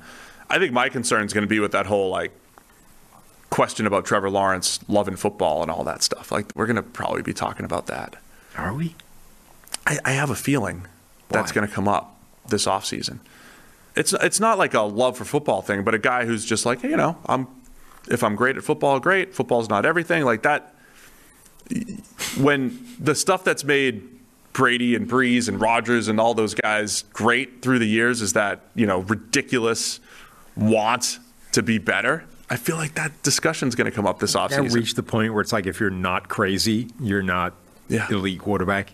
Maybe. I can't. No. I just I just wonder if that's going to come up again this offseason. But yeah, the Lawrence discussion's an interesting one. He's got to. Uh, I, I do want to see at least signs of life. I, I want to see the special come back. Everything that he flashed earlier in the season. He's got one touchdown pass since week eight, whatever. But some of the big time throws that we were seeing early in the year, not seeing nearly as much of that. I think that's the scariest thing is that okay, if you were if we were enduring some form of rookie Peyton Manning season, you know, where he's like leading the league in interceptions, but at least you were seeing good on the other side of it and you're like, okay, he he's learning through mistakes, you know? Yeah. Like every one of these mistakes is going to be a throw that he doesn't make next year and the year after that and the year after that you would say, all right, fine, let's just get it all out of the way. Let's take our lumps now, and in years two, three, four, and in the future, it's not going to be as bad. Uh, but that's not happening. Like all of a sudden, he's just he's he's still making a ton of mistakes, but the the good has disappeared. Like he's got one big time throw in the last three weeks. He's got two in the last four weeks. Like he hasn't had multiple big time throws in a game since week ten. I, that that needs to change. Like you need to say, don't worry about making a mistake. Forget it. Like what what difference does it make? We're already heading for the number one overall pick. The number one overall pick doesn't feature a quarterback we're interested in. You're fine. You are playing with house money right now. Just air the ball out and see what happens. Yeah. Yeah, I w- I would like to see that. I would like to see that here down the stretch. Uh, by the way, Brandin Cooks had uh, two touchdowns and he goes for a, uh, takes a screen pass to the house to seal the deal for the Texans. Brandin Cooks, he's scheduled to make 16 million next year. I mean, he's been like the best player Yeah. on the Texans, and he he can still play. I, I'm interested to see if they keep him around, if he's too expensive for their rebuild. Is he going to be that transitional receiver for where, uh, somebody they draft at quarterback, or is he going to be like a hot commodity for teams? Because he could still play. He continues to produce, but Cooks was really good in this game. They even had Phillip Dorsett out there, too. It was like uh, Patriots throwback with Caserio. Phillip Dorsett with a 33 yarder and a nice pass by Davis Mills as well. So, um, look, I think overall Mills has been impressive, but he graded in the 40s in this one. So, Has Take a he chance been on it. Yeah, for a third rounder. For a third rounder. With for no a guy that you thought was setting fire to the draft. It's all about impressive. expectations. I didn't. I didn't think it was setting fire because any because any quarterback could end up becoming a good backup or just like a reasonable player or whatever. As I say, his sole purpose in life right now is to provide context. Is to make us how- sad about Trevor Lawrence and, And Zach, Zach Wilson, Wilson, and the whole thing. Yep. Zach Wilson. Speaking of Zach Wilson, There you go. Look at that. Miami Dolphins 31, Jets 24. I get a little sad watching Zach Wilson play right now. That's what I'm saying. I get a little sad, which is, you know, I picked the Jets to cover, and so did you. What? We, we win. We got it. They win within se- yeah, they were within 7 Uh-huh. They had some. Well, uh, we factored in the idiot to a pick six. Man, that that was helpful. Yeah, Tua did not play uh, a great game here. Duke Johnson, though, another fantasy star, goes 107 yards and two touchdowns. That dude always just plays well, right? Just give Duke Johnson opportunities to play football, and he comes through. Um, interesting back and forth game though. The Jets get up early. Uh, they run some. They run some fun plays. They had the end around to uh, Braxton Berrios that looked like a pass that he runs in for a touchdown. They ran. It was. Was this a rugby play that they ran? Shallow Um, cross. Was it a shallow cross and a throwback? Sort of. So I like this play. Uh, a lot of people were tagging me on Twitter with it, by the way. Thank you. Appreciate that. It was very close to a play that I've essentially drawn up to to be, you know, the successful rugby play. Except instead of like they pitched it very early. What you need to do is once the guy catches the shallow cross, you need to commit some defenders first before you offload it to the other guy. Now, the other thing, you need to run it right to left because passing out of your left hand rugby style is way more difficult than passing out of your right hand. So you, what, you, what you want is the cross going left so that he can then turn upfield, commit the defender, and then deliver the pass to the guy waiting behind him. You could be. Have you thought about becoming an official Rugby coach for the NFL? Rugby? Yes, NFL rugby consultant. Uh huh. Uh huh. We should pitch this. I mean, the Bengals are 10 minutes away. It's true. I mean, less than that from here. We should pitch this. Let's let's get a business card going. Rugby consultant for the NFL. I mean, a little the- moonlighting here at PFF. The critical thing is being is teaching them how to how to pass the rugby ball. or we just make this is a, this is a, we make this part of PFF IQ. This would be one of the services that we sell for teams. There's the play. Yeah. See, look, look wh- where he delivers that pass. It's way too early. You need to keep going upfield a little bit, commit all three of those defenders, and then offload it. So they so the twenty seven. They 27 look there. pretty committed. It looks like a pretty straight. yeah, like but that's 27's got an because they're already heading in that. Like the ball, look, the ball's there. It's at the receiver already. Like that. That picture is where it needs to be when you throw the ball. Yeah. Now, if you're, that's when you need to have committed it as you're releasing the pass. The problem is the ball's in the air too early, and 27 there has the angle to go catch it. The the risk to these plays is you're when you put the ball in the hands of like receivers and have them make those quick decisions that say a quarterback's used to making, Yeah. like an option quarterback type of thing. But maybe that's you know where you get the Keenan Reynolds of the world and But also, it's not like it's. They're making quick decisions all the time. They're just different ones. They're making like, do I turn inside, outside? Like, yes, without a ball in your hands and then no, no, with the ball in their hands. Like when you have the ball in your hands after the I'm catch. sorry, without without having to like move the ball. right, but why is that different? It's a quick decision. It's just execution of a skill. Anyway, I think I think we can add your skills to uh, PFF IQ and add a little consulting feature on top of it. Cool. Tua throws a pick six to again. You know, Dolphins. Dolphins are a better team. They start to pull away a little bit. Pick six. This Brandon was a Echols. terrible game by Tua. This was um, the Jets were the Jets were challenging them to throw the ball over the top. Right. We've talked about this uh, underneath passing game by the Dolphins, the dink and dunk approach that they have taken for the most part. RPOs get rid of the ball quickly. Uh, Tua forced the ball into coverage a few times. So he ends up with four turnover-worthy plays. There's there's a, there's multiple throws in here where there's like two or three Jets. Um, there's a picture of the pick six too on YouTube. Um, but man, it wasn't it wasn't great. That kind of helped uh, keep the Jets in the game. But the Jets were not they were not able to come back either. I mean, they they lose the game. Zach Wilson, the the one time he decides to throw on time in rhythm, he threw the ball eight yards on fourth and ten, like the last play of the game. Yeah. The timing and and rhythm is still not there. He took six sacks, Wilson, on just twenty three. We had 23 attempts and six sacks, so 30 uh, 20, on 29 dropbacks plus a couple scrambles there. Six sacks. He did rush for a touchdown as well, but For man, Tua, there were multiple plays in this game where arm strength was an issue. Like the pick six was an arm strength pick six. Um, you know, f- wasn't quite far hash, but sort of far hash, middle of the hashes, I guess. Um, quick. Was it a hitch or an out route? A little hitch. and defender just is able to break on it because the ball just hangs in the air that amount of time. Like if you're going to throw that pass against off coverage, that's fine, but you have to A, it has to be good location, and B, it needs to get out there fast because that dude is watching you. Like his eyes are on you, not the receiver. So you don't have time for that ball to hang in the air. It needs to be out there quickly, and it just wasn't out there quickly enough for Tua. And then there was another one early in the game where I can't remember if it was a broken play or not, but receiver busts through the coverage down the sideline, arm up in the air, you know, hit me. Tua throws his life force into the throw, and it just doesn't get there. Just hangs in the air, allows the defenders enough time to get back into it. Like those are plays where quarterbacks with a stronger arm get the ball there, and Tua couldn't, and that's the difference between. I mean, it, it literally cost them points in this game, and was Yeah. the difference between a big play or a like a turnover worthy play eh, on the other one. Tua like he had one of those games where you saw his limitations in in this game. And overall, I think this season he's been impressive in terms of overcoming a lot and being able to execute that efficient, sort of patient, you know, style that a lot of quarterbacks have been struggling with and outperform a relatively crappy situation.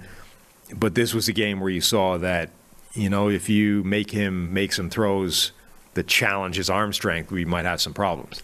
Yeah, I mean, he had two big time throws in there as well. They were both touch throws. I mean, so when we talk about arm strength, it doesn't mean like, oh, this poor little quarterback can't throw the ball 30 yards. Like, it, it's not about that. It's, it's, it's kind of like what you described, right? It's velocity, it's uh, margin of error from Yeah. a timing standpoint, margin of error if you just kind of misread the coverage and it's the defender's closer than he appears in the rearview mirror and he, he makes the uh, a break on the ball.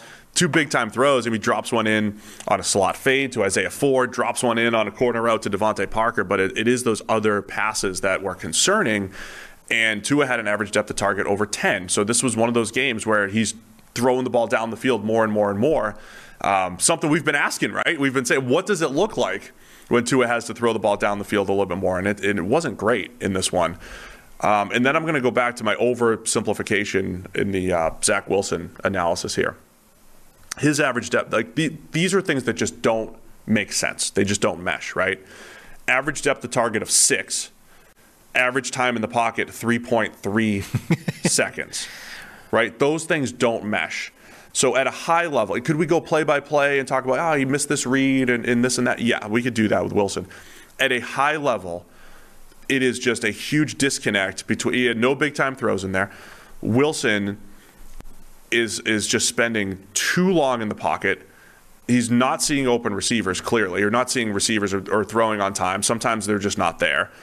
When you take six sacks and you're not throwing the ball down the field, like it's just there's a huge disconnect in this Jets passing offense with Zach Wilson in there. It had been better in recent weeks. The Dolphins generally do a good job of taking that first read away, but this one it was just every time the Jets felt like okay, we could make a little bit of a comeback here, and it just just wasn't happening. But the really key difference is so time to throw obviously can get skewed by you know those plays where you run around trying to extend. he had a couple of out the pocket. those, and yeah. So if you look at like just the straight dropbacks where he doesn't move, he stays in the pocket, gets rid of the ball, it's 2.7 seconds for Wilson, and in the same game, 2.2 for Tua. So Tua's getting the ball out of his hands half a second quicker on average, but his average depth of target is four yards deeper downfield Yeah. on those plays. Average depth of target for Tua on those plays 10.6, 6.3 for Wilson, and Tua's average per attempt was uh, three yards deeper. Like he's gaining more, he's attacking deeper downfield, and he's getting it out quicker than Wilson is, who's taken forever and not making anything with it. Like again, this is since week one. This has been the story for Zach Wilson. It's like where is this?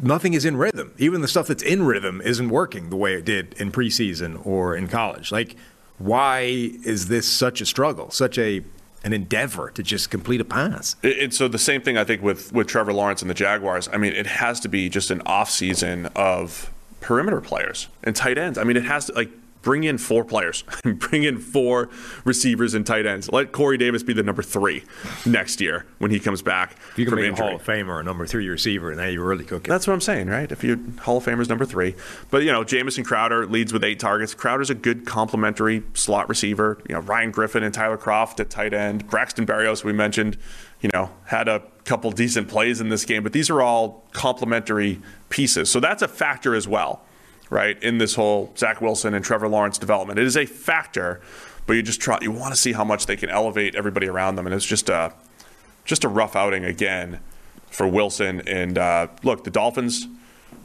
they survive. Great play in this game, by the way. Touchdown to a nose tackle. Passing touchdown to a nose Oh, tackle. Christian Wilkins. Yeah, lined up as fullback. Also, Christian Wilkins almost annihilated some poor woman in the first Yeah, row of the like does the uh, Lambeau leap into yeah. the thing. And you know, normally when you do a Lambeau leap, there's like a whole section of fans there to catch you essentially, prop you up, you know, patting on the head and all that kind of thing. He like launches all 330 pounds of himself into the first row, and it's just some like old woman ready to catch him. Uh, poor poor lady almost got just destroyed. I can't imagine. I mean, I'm almost 330 pounds, but I can't imagine the adrenaline rush.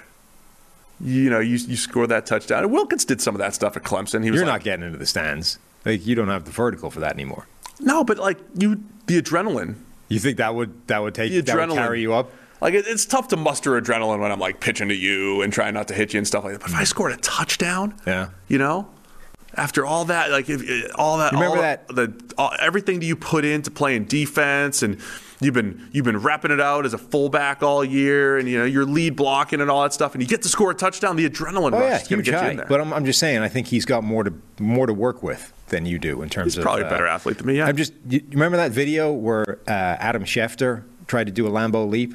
Like Yes. ran to the stands, leapt, and didn't seem to move vertically. Like just went horizontally. wasn't it really cold that night? How, how do you get the adrenaline if you're Adam Schefter?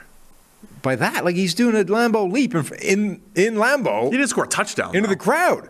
You need that natural adrenaline. I'm just saying that's what you look like with your vertical, only obviously starting from a much higher place. Stop. Like Adam Schefter is what five eight, something like that. You think Adam Schefter has a better vertical than me?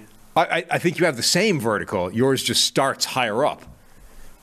I challenge Adam Schefter to a vertical leap contest.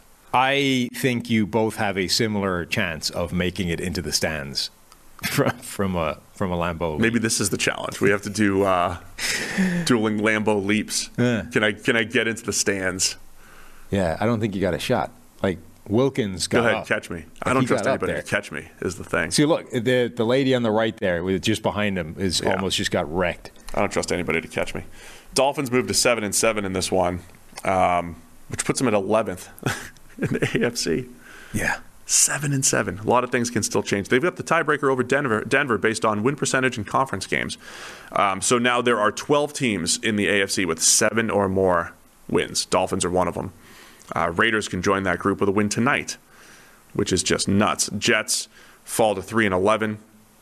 Um, they're behind the Texans in the uh, in the draft pick sweepstakes because of the head-to-head win by Houston uh, head-to-head win percentage. So the um, Dolphins, Jets, Jets, yeah, they, they kept it close. They hung tough, but uh, just not enough. Dolphins are very much in this mix though. At seven and seven, they've got a chance to uh, to sneak into the playoffs, just like everyone else does. Which would be which would be incredible given the start to their season. Yeah, they just keep winning. Dolphins just keep winning. Uh, let's go Dallas 21, Giants 6. Dallas, again, I mentioned earlier, they moved to number two in the seeding uh, because they're 10 and 4, as are the Bucks and the Cardinals now. Because the Bucks and Cardinals lose, Dallas moves up to number two uh, because they've got the conference winning percentage tiebreaker. And uh, this one was never really close. Mike Glennon has three interceptions on just 24 passing attempts. Jake Fromm comes in, chucks some passes around.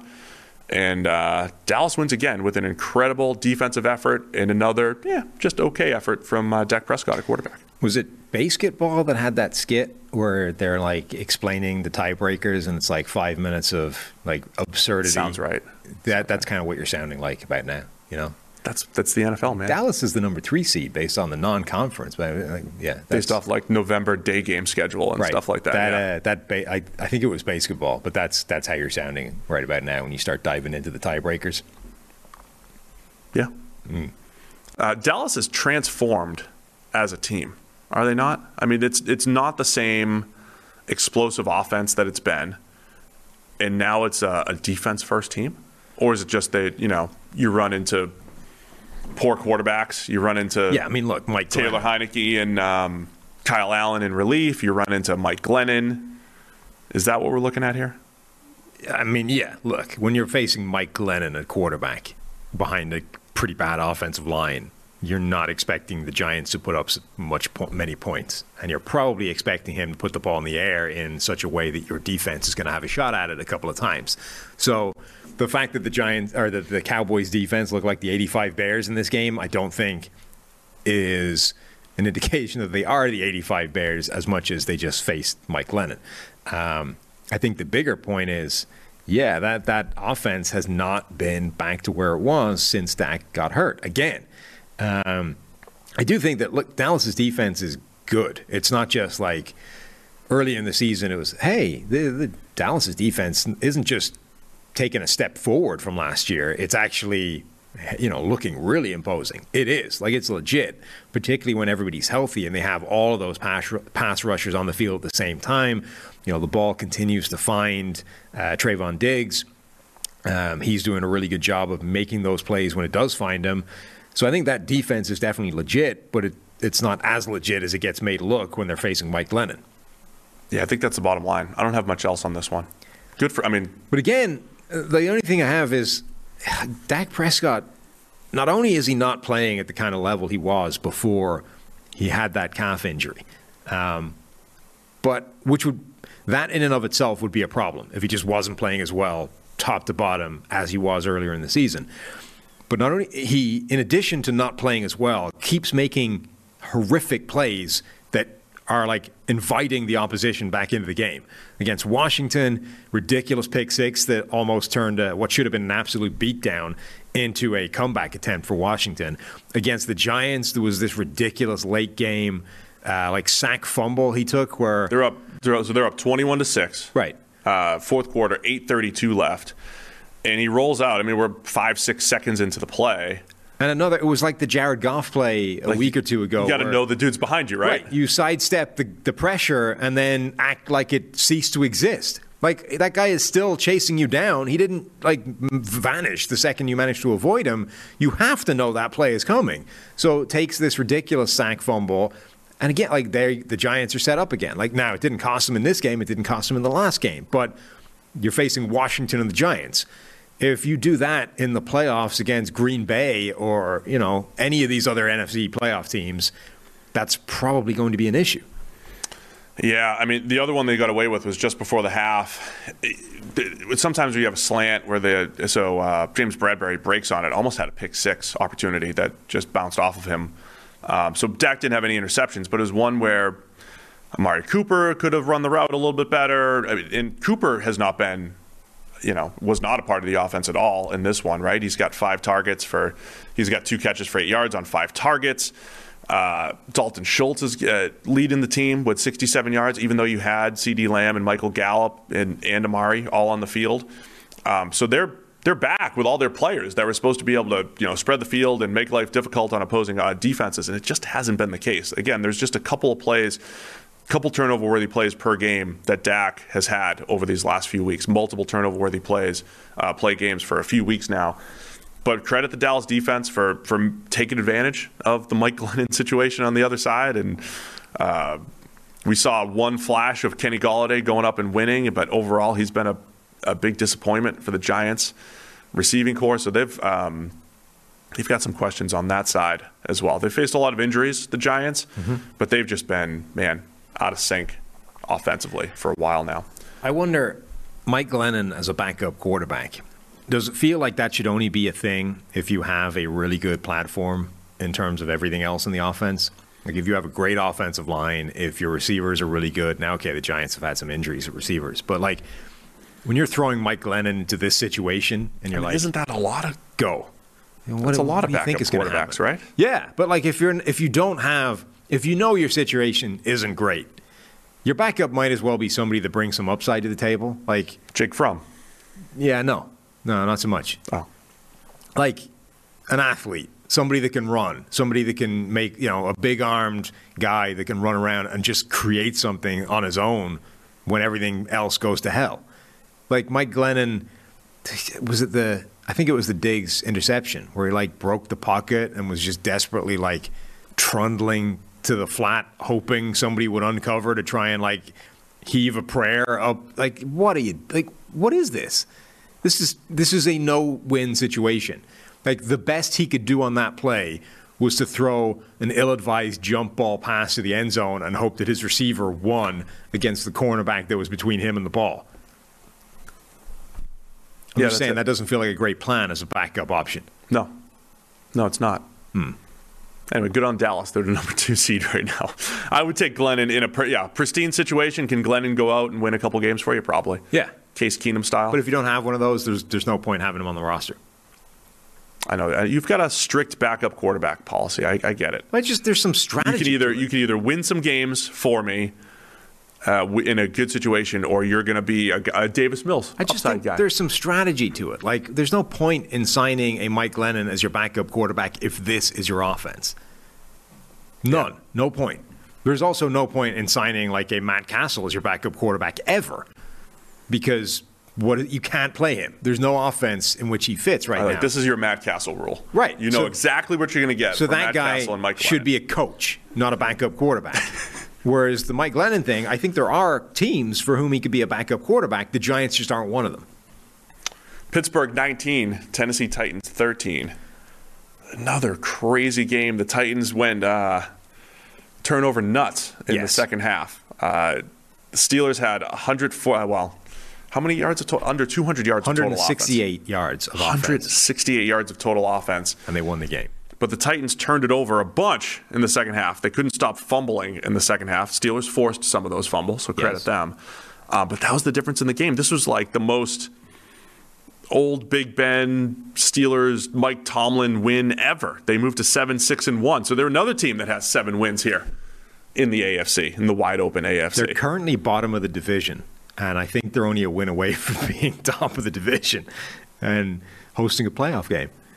The Titans, if the Titans had won this game because of their tiebreaker over the Kansas City Chiefs, the Titans would have been the number one seed. What? Hmm? I can't talk tiebreakers anymore. I'm just that's fine. It's just it's. I'm telling the people that the Titans had the number one seed on the line here. lot The like number baseball, one seed was going through the Tennessee Titans going into this game. Uh-huh. They had a chance. They were going to get a bye. All they had to do was win out, Uh-huh. beat the Steelers, beat the. Uh, they've got the 49ers, they've got the Dolphins, they've got some other scrub team that they're going to beat too, and the Titans blew it.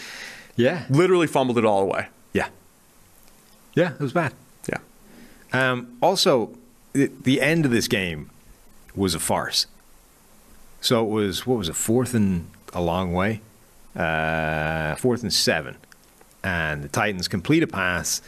It, Joe Haden comes up, delivers a great hit, which not only stops the receiver dead in his tracks, but also like wrapped, got enough of the ball that meant the receiver couldn't extend and try. They got the right answer. They got it to the right answer though. but by the most ridiculous fashion possible. So he was stopped well short of the first down marker. Like it was either side of a line, you know, a yard marker.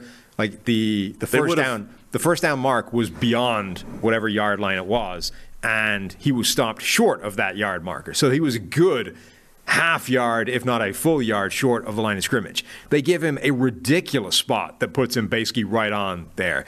They bring out the chains because obviously that's how you measure this thing scientifically. You plop the chains down. The ball is clearly like right on the chain, and they're like, "Nope, short." It was like, "What?" I mean, okay, he's going to be short because at some point we're going to look at this, like replay it, and see what an idiot spot this is in the first place. But by the mark you put, he's clearly at first down. And they're like, no, he's short. Like, I, was that New York in their ear being like, dude, Yeah. guys, he's he's definitely Well, short. I you, think- you just need to call it. I think two things happened with New York in their ear because the the the first spot, line judge is running out there, and the first spot they were going to give him was probably like half a yard beyond the marker, right? Like they, the first when when they're just running out there, and you're like, oh my gosh, this spot they're going to give them. Yeah. they're going to give them a first down. Then when they actually placed the ball, it was like New York was in their ear, and they're like, look, you put it about half a yard forward. Move it back from where you initially put it, and that's probably going to make him short because we think he's short.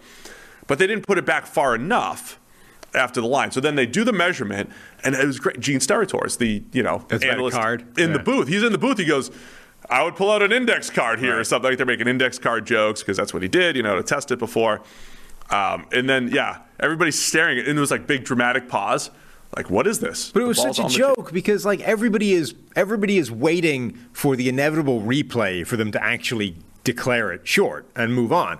But but Vrabel is looking at this and they're like, "Nope, short." It's like, "What?" Like, I'm looking at it right now. I mean, the it, first it's clearly a first down. I understand it's about to be taken away when we look at it on replay, Yeah. but we have to at least go through that because I can see it past the uh, like past the stick. Right. And then, so had they gone to the replay, they would have moved the ball back a Yes. half to three quarters of a yard, probably, maybe a full yard. Right. Because it was great tack, great stick by uh, by Joe Haden. And uh, it certainly was short. Like the game wasn't. So it's one of those things where this. like they got to they got to the right answer, but by what looks like a ridiculous process that that is just insane. Like the fact that this is the way this works is madness. That's all I care about. Is that they got to the right answer.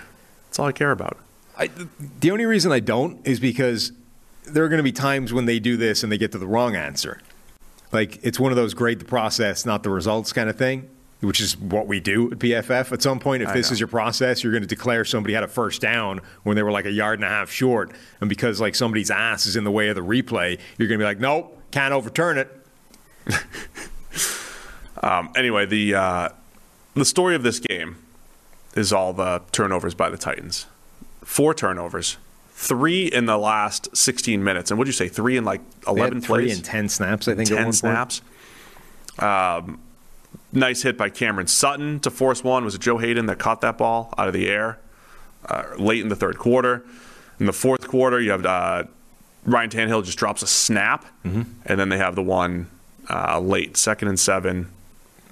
What was the one late? Yeah, strip sack on Ryan Tannehill again, and uh, I mean that's it. That's the story of the game. Titans had a, had their chance to to make the comeback, and even with T.J. Watt hurt, they uh, the Steelers defense, man, they The- made, made just enough plays. the Titans this year weathered an awful lot of injuries and setbacks, but this was, I think, the first game where they they blew it. They threw it away. Like they've lost some games before, and it's generally been because you know they just haven't been the better team or things have happened. But like this was the first game where they actually blew it, um, which is unfortunate for them because, as you say, they were headed for the number one seed if they'd been able to uh, get this win. It also just like it it shows that like the Steelers are a mess and Tomlin consistently gets them winning games like this for no good reason. T.J. Watt was back off the field, hurt again. Derrek Tuszka comes in for the strip sack to seal the deal. I mean, look, we spend a lot of time previewing these games, and sometimes it's uh, Derrek Tuszka from North Dakota State, who had a really good uh, projection a couple years ago, by the way, when we were projecting players to the NFL. Really, I mean, he hasn't been good yet, but former seventh rounder from the Broncos in 2020, and uh, he makes the huge play for the Also, Steelers. like Taco Charlton, like this was a week, a he had the batted week. pass for an interception. Yep. Taco Charlton made plays. Charles Harris made some plays. Oh, Arden I, I forgot to mention him in the Lions game. Arden Harris was great. made like this was a game where like random nobodies that have been like a disaster in the NFL so far were making plays all all weekend long. that sums up this week. I mean, there was there was just a lot of that. Yeah, it just feels like uh, look, the Titans had this one, Yeah. and I and I do think that they you credit both sides. Like they gave it away. The Steelers took it by making some of those plays. Fine, defensively at least. But it did feel like it, the Titans have just they've just survived, man. I, I wanted to give them so much credit for playing over 80 players all year and surviving. And they went through that stretch where they won all those games, and it just caught up to them, though. It's just caught up. They can't. They just don't have enough offensive playmakers to to create explosive offense. Um, they did run for 200 yards. Like they still, for the most part, they're continuing to just churn out. You know, D'Onta, uh, D'Onta Foreman had over 100. Dontrell Hilliard, Jeremy McNichols, and again, if you go back to the to the running back deal, uh, the Titans are they move the ball on the ground. They just put it on the ground too much. Steelers still can't run the ball. They have their first round running back Najee going 12 carries for 18 yards. Can't do anything offensively. But uh, Steelers continue to lurk around here, man. Dontrell Hilliard with a nice little nine for 49 yards. Your buddy, your guy, Here we go. your guy show. Um, Foreman was a guy, didn't he? Like, was it his Achilles that he wrecked when he? I forget into the league? exactly, but he had he had a couple Yeah, but he, I think he had one of those right? injuries that potentially takes you, you know, a few years to get back from. But at that point, people had like given up on him in the NFL, and then all of a sudden, the Titans like pick him up off the scrap heap, and he looks pretty good. Yep. He uh, is running all right. So uh, let's see. Playoff picture here. Titans are at third. The uh, Steelers are tenth at seven, six, and one. So they're ahead of the seven and seven teams, Yes. Dolphins and Broncos. But that tie is looming because if they had not tied the Lions, they would be the sixth team that was eight and six. And don't ask me to unlock those ties because I just don't know how to do that. Do you do that in your simulation? Uh, well, I updated the simulation. A lot of things needed to change this week. Yeah, a Uh, lot of adjustments to the sim here. Pittsburgh still don't make it for what that's worth. Yeah, I mean it's going to be tough. There's just a lot of you're close, but there's like a lot of teams to jump. They still have to play the Chiefs, right, on their schedule. So I only have the uh, the Ravens from the AFC North making the playoffs. interesting. Not our hometown Cincinnati Bengals. Nope. 15 to 10 victory over the Denver Broncos. Another like, did nobody want to score yesterday? what nobody. even happened? I think it was Scott Hanson saying it was like the fewest touchdowns on a Sunday. Yeah, but they were like short of a few games. I know they were short games, but like the games were short of touchdowns too overall. and there was a lot of games on Saturday and Sunday and Thursday Yeah. and all that stuff. I get it. But 15 to 10, Bengals win. Biggest play in this game was the uh, the yoink, the throwback. Wide receiver yoink play, throwback to uh, Tyler Boyd for 56 yards. Other than that, uh, lacking big plays in this game. Uh, but yeah, the Bengals moved to eight and six. It was a huge game for with playoff implications. Bengals are eight and six. Broncos seven and seven. So the Bengals move up to the number four seed here in the AFC. Broncos fall all the way down to twelve. Two teams with the same exact record coming into the game. Bengals are up to four. Broncos to twelve. four on top of the division. Like, not just four. Like they Bengals are in first. Yeah, they've jumped to first place in the AFC North and the Naturally. number four seed. The Broncos are like dead and buried. Oh, where do I get my Bengals playoff tickets? I If they're going to host a game, yeah. Chris, can you get us some Bengals playoff tickets here? We're hosting a game, baby. That's Hometown sweet. Cincinnati Bengals. Sweet, sweet skyline. It's an island game. We can, we can go. true. right? Now I'm rooting for. I mean, we're not rooting for anything here, but you know, Wouldn't never a do that. hometown game by the by the Bengals here wouldn't be the worst thing in the world. Um, Teddy Bridgewater, it was the uh, old Teddy Bridgewater with a lot of the underneath stuff. Takes the big hit. He gets hurt. Sounds like he's okay, right? Took a took a his head hit the ground really hard. Head movement in all of his, his extremities and everything. Was a bit of a scary scene. We had a bunch of those scary scenes in the last few weeks. I think on the field. Have they started to like if a guy gets knocked out, it seems to be standard operating procedure at this point to like strap them to the board, Yeah. face mat, like all that kind of stuff. I don't want to describe it as like overly cautious, but I do feel like But I don't think they used to do that in the Yeah. past, right? If a guy got knocked out, there were times where he would come to and they just like pick him up and Yeah. walk him off the field. Now it seems like if you were down and immobile, you know, if you were down and out and weren't moving, you get like you get strapped up and carted off now. it feels like this has been the last five or six weeks, right? For, I don't know if something's changed just just this season, but there's been a lot more players uh, carted off just recently. I mean, the Donald Parham thing seemed like that was necessary, but sure, I, I'm not. I don't know that there was anything like Teddy. He definitely seemed to get knocked out, but I'm just. I don't know. Maybe it just seems that that has been a change somewhere along the line that the NFL is now moving to this like this uh, mode of caution that if a guy has been knocked out, we are taking no chances with moving him. so Drew Lock immediately comes in, uh, makes the right move, throws the ball up to Tim Patrick Yeah, for a 25 yard touchdown, who just wins at the catch point. But you got to see. Uh, you got to see all of the Drew Lock experience there, right? He gets he throws one up for a touchdown, and then as the Broncos are driving in, he's keeping it on a zone read. Khalid Kareem strips him. the full Drew Lock experience. The full experience. It's not a great experience. You get the uh, YOLO ball touchdowns, and you get uh, turnover worthy plays. Yeah. So you get you get you get a little variety when it comes to Drew Lock here. Can't say I enjoy the experience. And then would he throw it away? I just threw it out of bounds on fourth and long. Yeah, fourth, completely fourth missed and whatever, and uh, you don't hit the field. Look, it's Yeah. a small target. There's only 53 and a third yards wide or whatever. That's a that's not it's not much. It wasn't great. It wasn't great. Those are like I don't understand how quarter. I understand that like, you know, there is a margin of error in terms of accuracy with a football, but literally do or die play, err on the side of it can be caught physically. Like if you land it, And it's not like you're afraid to have defenders catch your passes. like on fourth down, it's I mean, it's it's just well, it certainly yeah, it, it certainly makes no more difference than it does any other time where you seem happy enough to do that. But like when it lands five yards out of bounds, the, it's pointless. You might as well not do anything with the pass. Like j- at least, how can you miss the field? Is what I'm saying. On fourth, on a do or die play, the game is over if this is not complete. Step one is just make sure it's possible to catch it. Step two is let's try and make it closer to our receiver than the defender. But like, clear hurdle one first. as you mentioned, the, uh, the the crazy heroes around the NFL this week. Khalid Kareem was the guy this week on 13 snaps. Um, I mean, when you make a huge play, you're going to have a 94 grade. You know, when you make one huge play, but the strip and recovery of Drew Lock, you know, Kareem he's played 61 snaps all season, only 52 on defense, and he was not the hero, but like he makes one of the biggest plays of the entire game for the Bengals. Um, it is just just fascinating week to week. Sometimes you've got your depth players that have to make some key plays for you. Um, offensively, for the Bengals, it seems like Joe Burrow he took three sacks on on just uh, 31 dropbacks again.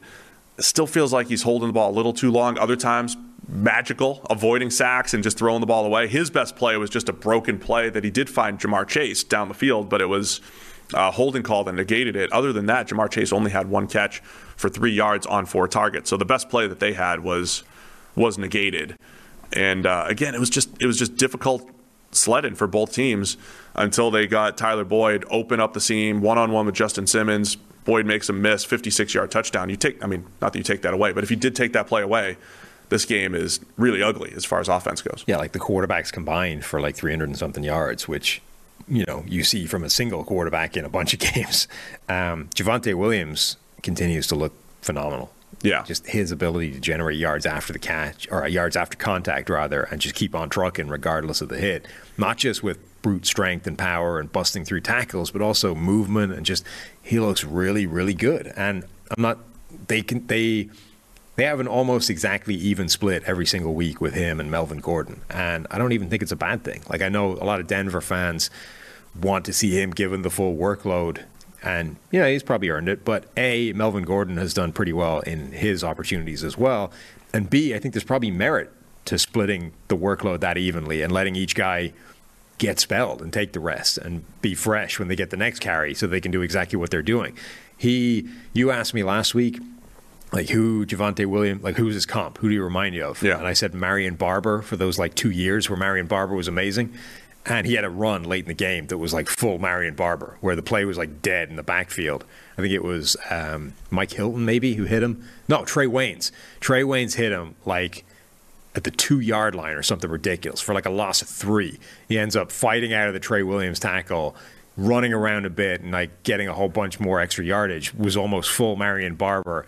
Remember that one play where he like ran almost almost did it Dan Orlovsky, like ran out of the back of the end zone trying to avoid people, ends up getting like two yards on the play or something. But That was uh, 2007 against New England. you hear people say all the time, that's the greatest two yard run I've ever seen. That probably was. The Marion Barber legitimately was. He forced like 12 missed tackles on the play. and went like eight yards into the end zone. Yeah. Like did the one thing that you're not supposed to do ever, and somehow got away with it. Yeah, I was on the, uh, the Chris Collinsworth podcast last week, which you can check out wherever you listen to these podcasts. Talking to Chris, and um, on our show notes, it was he wanted to talk about Javonte Williams and who the comp was. We never got to it on the show, but I was like struggling for a comparison for him, and you came up with Marion Barber, and I love that. I absolutely love that. So I'm going to go fire up some Marion Barber tape, put it throw uh, side by side with uh, Javonte just to confirm. But at first glance, sounds right. Um, anyway, uh, playoff implications here. Bengals again, eight and six here. They move to number four, so they uh, they're in control of the AFC North. Uh, do you know why? Do you know why they're there? No, why? They win the tiebreak over Baltimore because they beat them head to head, Excellent. right? But they still have to play. They still have one more game, right? Uh, Yeah. yeah. So Bengals schedule remaining, and this isn't easy here. Uh, where did it go? They got the Ravens this week at home. They got the Chiefs at home, and then they're at the Browns. Um, so I'm not going to get playoff tickets just yet for the Bengals, but uh, I did predict that they'd win the AFC North apparently on the uh, Chris Collinsworth podcast. I don't remember saying. I think Joe Burrow like either retweeted it or posted it on Instagram or responded to it. He did something. Joe, Joe's Joe's listening to Steve's takes. Anyway, Bengals 15 to 10 over the Broncos. Let's go. San Francisco 49ers 31, Falcons 13. Niners moved to 8 and 6. Falcons moved to 6 and 8. Both teams fighting for their playoff lives. It was a huge game with playoff implications and the Niners looked like much more of a playoff team than the Falcons did. Yeah, and despite um, the like opening play of the game went really against them. Falcons forced a fumble. Forced fumble immediately. First play of the game. San Francisco 49ers defense stood, goal line stand, didn't get anything out of it. So that was huge for them because, I mean, obviously it wouldn't have been game defining, but those are the kind of plays that can completely change how a game is going to go. You know, Atlanta could have taken the lead early, put San Francisco in a hold, immediately caused some issues. 49ers hold, um, and then were able to dictate the game from that point on. And one thing, you know, we've been obviously the 49ers are one of those teams that's kind of surging right now, and you're saying, oh, they're the team nobody wants to face in January. And it's largely built off the fact that their offense has got all these incredible playmakers that nobody can match up with.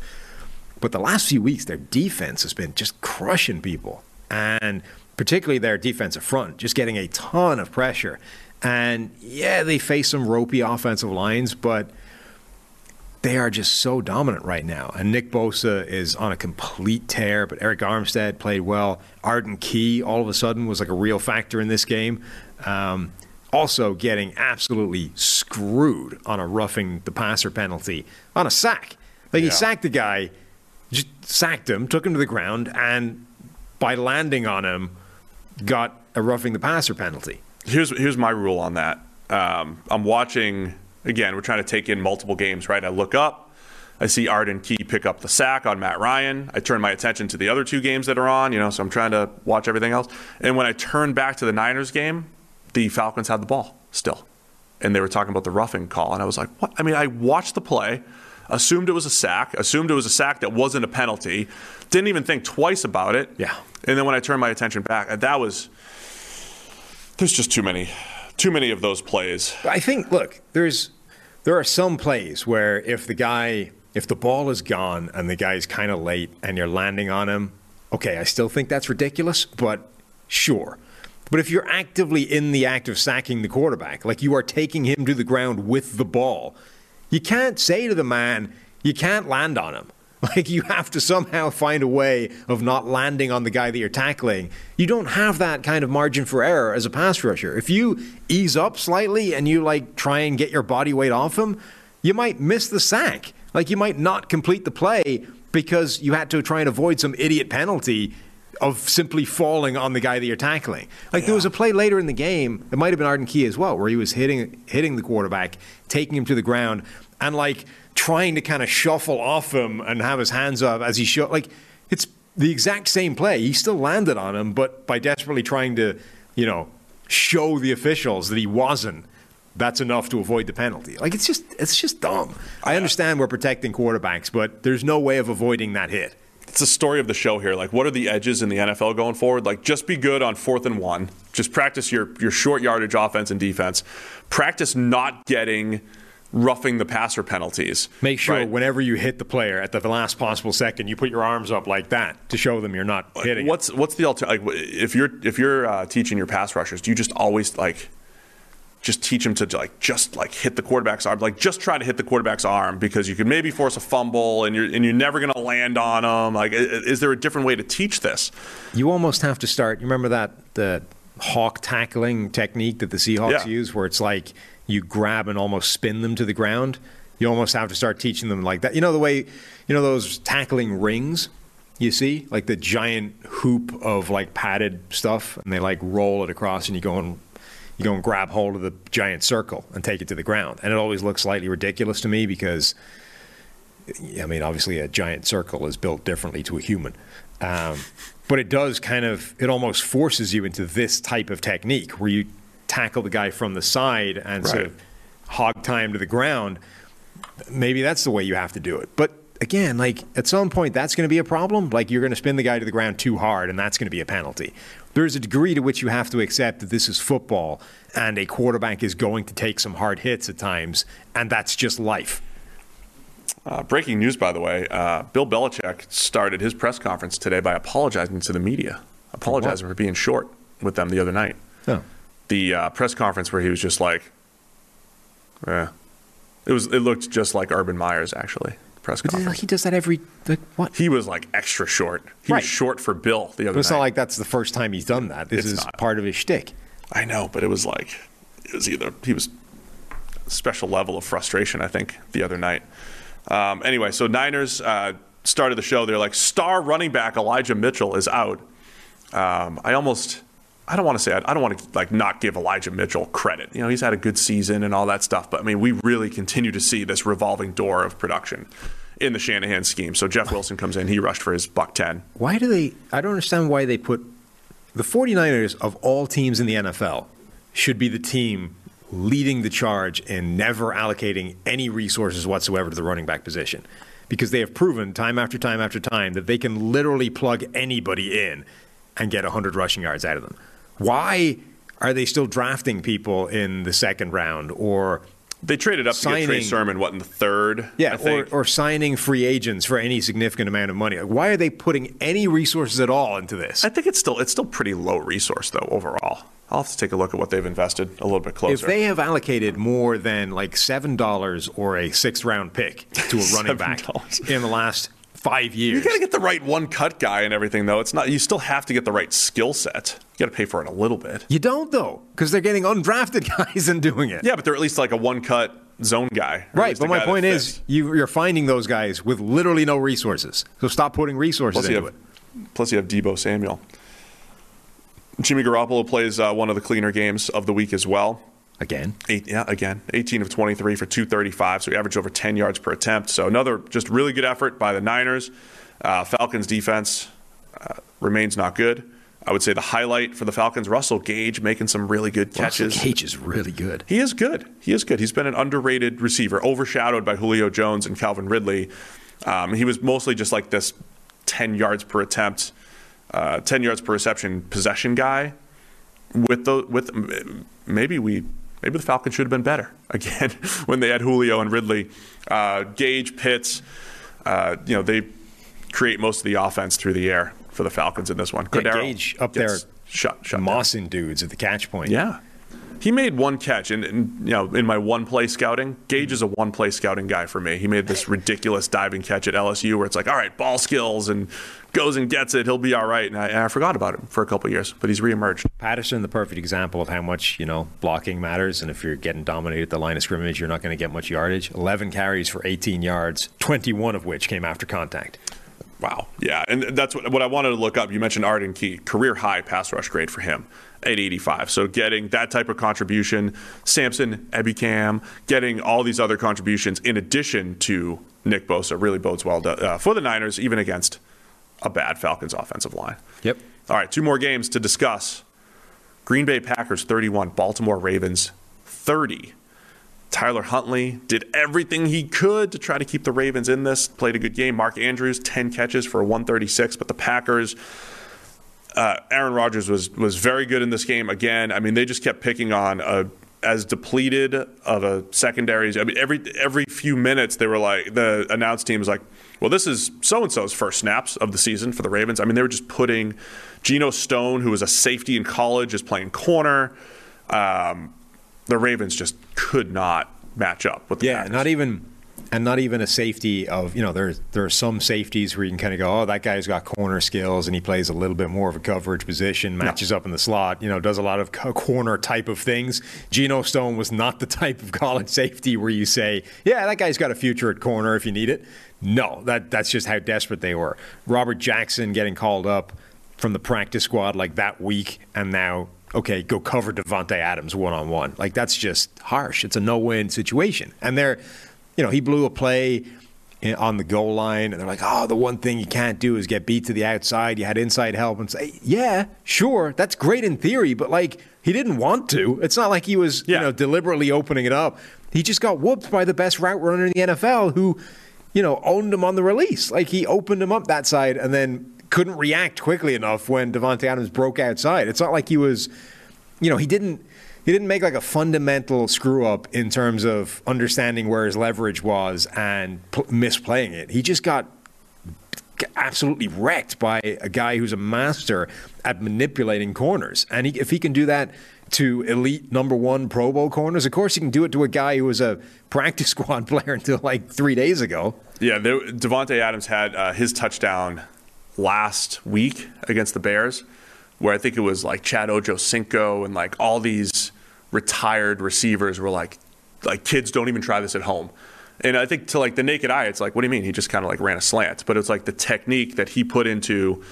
He The his, his slant. eyes were faking the fade, and his you know, everything is just so in sync, and it's like he's he's combining like three different fakes in Yeah. one, and then he's just running a slant, and it's like, oh, it looks like a slant, but the technique that he put into it, Yeah, he faked- and this was like the opposite, running the fade, going the other way. Right. He faked that fade, turned, was Jalen Johnson all the way around, and then broke back inside. Like, yeah, you're talking about a guy who is the best in the NFL at that. When you, you know, every week you hear somebody say, oh, this, this guy is the best receiver in the NFL. Like, most guys cannot do what Davante Adams is doing. I mean, if you have, if you have a cornerback that essentially wasn't supposed to be playing this year, is now covering that dude one on one. It doesn't matter where his help is. It's not enough. Like if he's running away from the help, he can beat you in such a way that you are you're done. Yeah, uh, didn't have much of a chance. And now you get uh, Packers get Marquez Valdes Scantling involved here with some big plays. Rodgers made a few big time throws, really um, flipped the field on a couple. Every now and again, Marcedes Lewis is like uh, looks like 2006 first round pick. Marcedes Lewis. It's, I'm just glad Aaron Rodgers finally has a first round weapon like Marcedes Lewis who can uh, make four guys miss on a play for a 23 yarder. The fact that Marcedes Lewis and Lee Smith are still getting receiving targets in the NFL in 2021 is is really amazing. But, but Lewis is another one of those. He's 37, and Andrew Whitworth is 40, and Jason Peters is almost 40. All those guys, and Brady at 44, despite last night. All that, like, we're, Lewis has like thrown his name in the mix. Like, oh, by the way, I'm just going to be here forever, and uh, every now and again, I'm just going to like. And Lewis was a always a pretty freaky athlete. It's just Yeah. for some reason he didn't work out as a like an elite receiving tight end and sort of fashioned himself this niche. He's like a Martellus Bennett, you know, really Yeah. good run blocker, Sort efficient receiver. fashioned himself this role as a blocking specialist, really. And then all of a sudden, Aaron Rodgers throws him the ball. It's like, oh, he can, he can still get some stuff done. So in this particular game, I think you know Packers. Rodgers is is is excellent. Um, just missed a couple deep passes here and there, but for the most part, he was on point. I didn't think the the Ravens didn't have much of a chance defensively to stop the Packers, but they stopped them enough to keep it close and give their give their offense a chance to make some plays. And Tyler Huntley offensively, uh, you know, there's some plays that he would want back too. But man, they just made a bunch of key conversions. Mark Andrews was uncoverable in this game. He had the, so good. He is he was incredible. 136 yards and the two touchdowns, and that was it, man. They, you know, Marquise Brown had 10 catches for 43 yards. Right, it was just a whole bunch of underneath stuff outside of Mark Andrews, who was like the player, um, not like the the hashtag the player, but he was like the guy, right? You know, Mark Andrews in this game. Huntley also has 73 yards on the ground. They didn't try to run the ball a whole lot. A lot of that was Huntley scrambling around and everything. Um, and all that, Huntley Huntley scores with the potential game tying touchdown. I mean, the touchdown to get them within one, with no time or with forty something seconds left, right? And the Ravens decide to go for two. Forty-seven seconds left, and the Ravens decide to go for two. What'd you make of this situation? Go for two for the second time in what three weeks? A go for two for by the Ravens to try to win the game, and they failed for the second time. Yeah. I mean, I'm, I'm on record of saying I will always approve of this decision of going to win the game on one play as opposed to playing me- for the possibility of winning it in overtime. let me tell you what I disapprove of. I detest designed rollouts, sprint outs at the goal line. If it is a play action, if you run like a play action and you sprint them out, I get it because you're because you're, you're you're you're using misdirection to move the defense. This was a straight sprint out, right? I'm not forgetting this. No, I think you're right. So, um, I think was it Sprint think- right, sprint right option. sprint right? I hate sprint right option. I mean, I think this is worked. what Kaepernick because the uh, Kaepernick did it with the Niners against the Ravens in the Super Bowl, and I remember I remember tweeting it out nine years ago that I hate those things too. So here's here's why I hate it. Right? Theoretically, you're like, oh, you have athletic Tyler Huntley.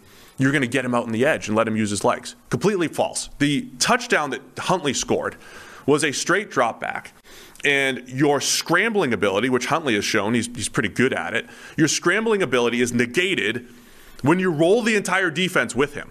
When you drop back straight, now you have every ex- escape route possible. Was that the play where they also only had 10 guys on the field? Maybe. Because that helped. Yeah, that certainly helps. All, like, regardless, all I'm saying is when you sprint a guy out, the entire defense is immediately moving. Now, if you run play action and you get them flowing one way and then roll out the other way, that works on the goal line all the time. I understand that.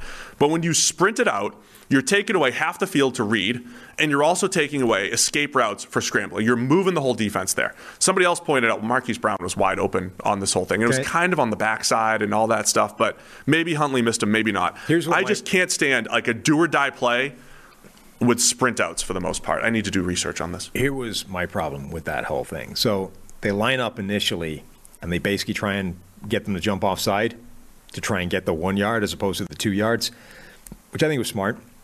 Then they they call everybody in, and they're like, "Okay, we still going for this?" And Harbaugh was talking to Tyler Huntley, I think Latavius Murray maybe. Then he calls in Mark Andrews, right?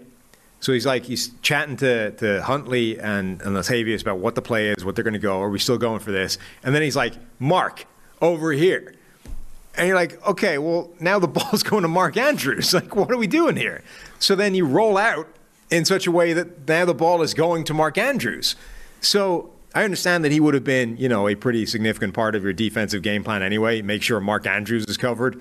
But you couldn't have telegraphed it any more that you were planning on throwing the ball in the direction of Mark Andrews in a in a scenario where where you were rolling and didn't give yourself an awful lot of options outside of Mark Andrews. You know what I mean? Yeah. Like I it again, this is another one of those situations where I don't know if the play call was as good as the decision to go for it. I am always 100% on board the decision to try and win the game on one play as opposed to taking it into overtime where anything can happen.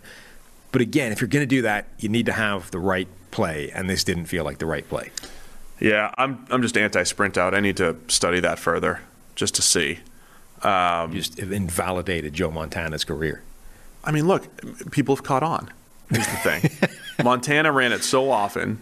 Yeah, sprint right option might work for Montana, maybe not for Tyler Huntley as much. Wow. Or Kaepernick when they ran it in the Super Bowl. You know, these key on do or die plays. Like on second down, you can run them. Oh, okay. I'm not saying never use them. I just don't want it on do or die plays. I think you're limiting. So here, because here's the other part of it, right? On second down, so if you run this on second down or third down or whatever it is, on, on when it's not a do or die play, sure it could work. Guy's going to win a route, you get rid of it, whatever it is. On a do or die play, you want to have more uh, exit strategies if the initial play call doesn't work. And what a sprint uh, sprint out does is it takes away your exit strategies. You you lose the scrambling ability of Yeah. Tyler Huntley. You need options on a do or die play. Like the thing that you called in an ideal world, you in an ideal world you have one it's designed to go to one guy, right? And Yep. that one guy is going to be open, it works. But in on those gotta have it plays, you know, fourth and whatever, the two point conversion to win the game, you need to have a contingency plan for if it doesn't. Like if, if you're running if you're running this on third and short and somehow they've taken away the guy that it was designed for, oh, you still it doesn't matter, right? If that doesn't work, you still have the fourth down or whatever. You still have an option. On the play where literally this is it, this this is everything. If they've taken it away and you have no other alternatives, what is your plan? You're just you're trying to create something out of literally nothing. So the more options you have on any given play, the better. Like okay, the the, the real balance becomes to what extent uh, is option number one worse on a play where you have more options than it is when the whole thing is designed to, to spring one guy open? Because that's the balancing act, right? Yep. Like a play like sprint right option is designed to get one guy open. And if, it, if everything works, it's great. He's wide open. You hit it, perfect. Everybody walks off happy. But it's the it's when it doesn't, you need to have a, a viable alternative, and there wasn't one on this play. Yeah, that's the only thing I didn't love about this. Um, there was another interesting uh, fourth down decision early. Um, I'm not only just trying to remember the ones that worked, but you know the Ravens they they go for it early on fourth. It wasn't even fourth and one. It was fourth and three, four, whatever it was. They don't get it. Packers go three and out. Ravens get really good field position coming off that. They score the first touchdown, seven to nothing. That was one of those examples where getting the three points. Um, I mean, people could make the argument that like, oh, you could have kicked the three point, you kicked the field goal, you kick off the Packers, they go three and out again, and then you would have driven down, scored the touchdown like you did, and it's ten nothing. But the Ravens scored a touchdown because they had really good field position because the Packers had bad field position, right? So it was one of those where they left three points on the table, so to speak. They failed on the fourth down conversion, but it ended up working out in the end for them um, because they played this aggressive game, saying, "Look, we probably can't stop Aaron Rodgers. We're gonna we're gonna be aggressive." And look, I think those decisions added up to keep the Ravens in the game. And then it is fascinating, man. They're two two point conversions away from being ten and four, and we're back to this maybe that's the other edge, right? Just be good at fourth and shorts and two point conversions and all. Um, it is like these plays have maybe more bearing than ever in the NFL because teams are going to go for two more and they're going to go for fourth and short more. It is interesting how much just a few plays are really going to.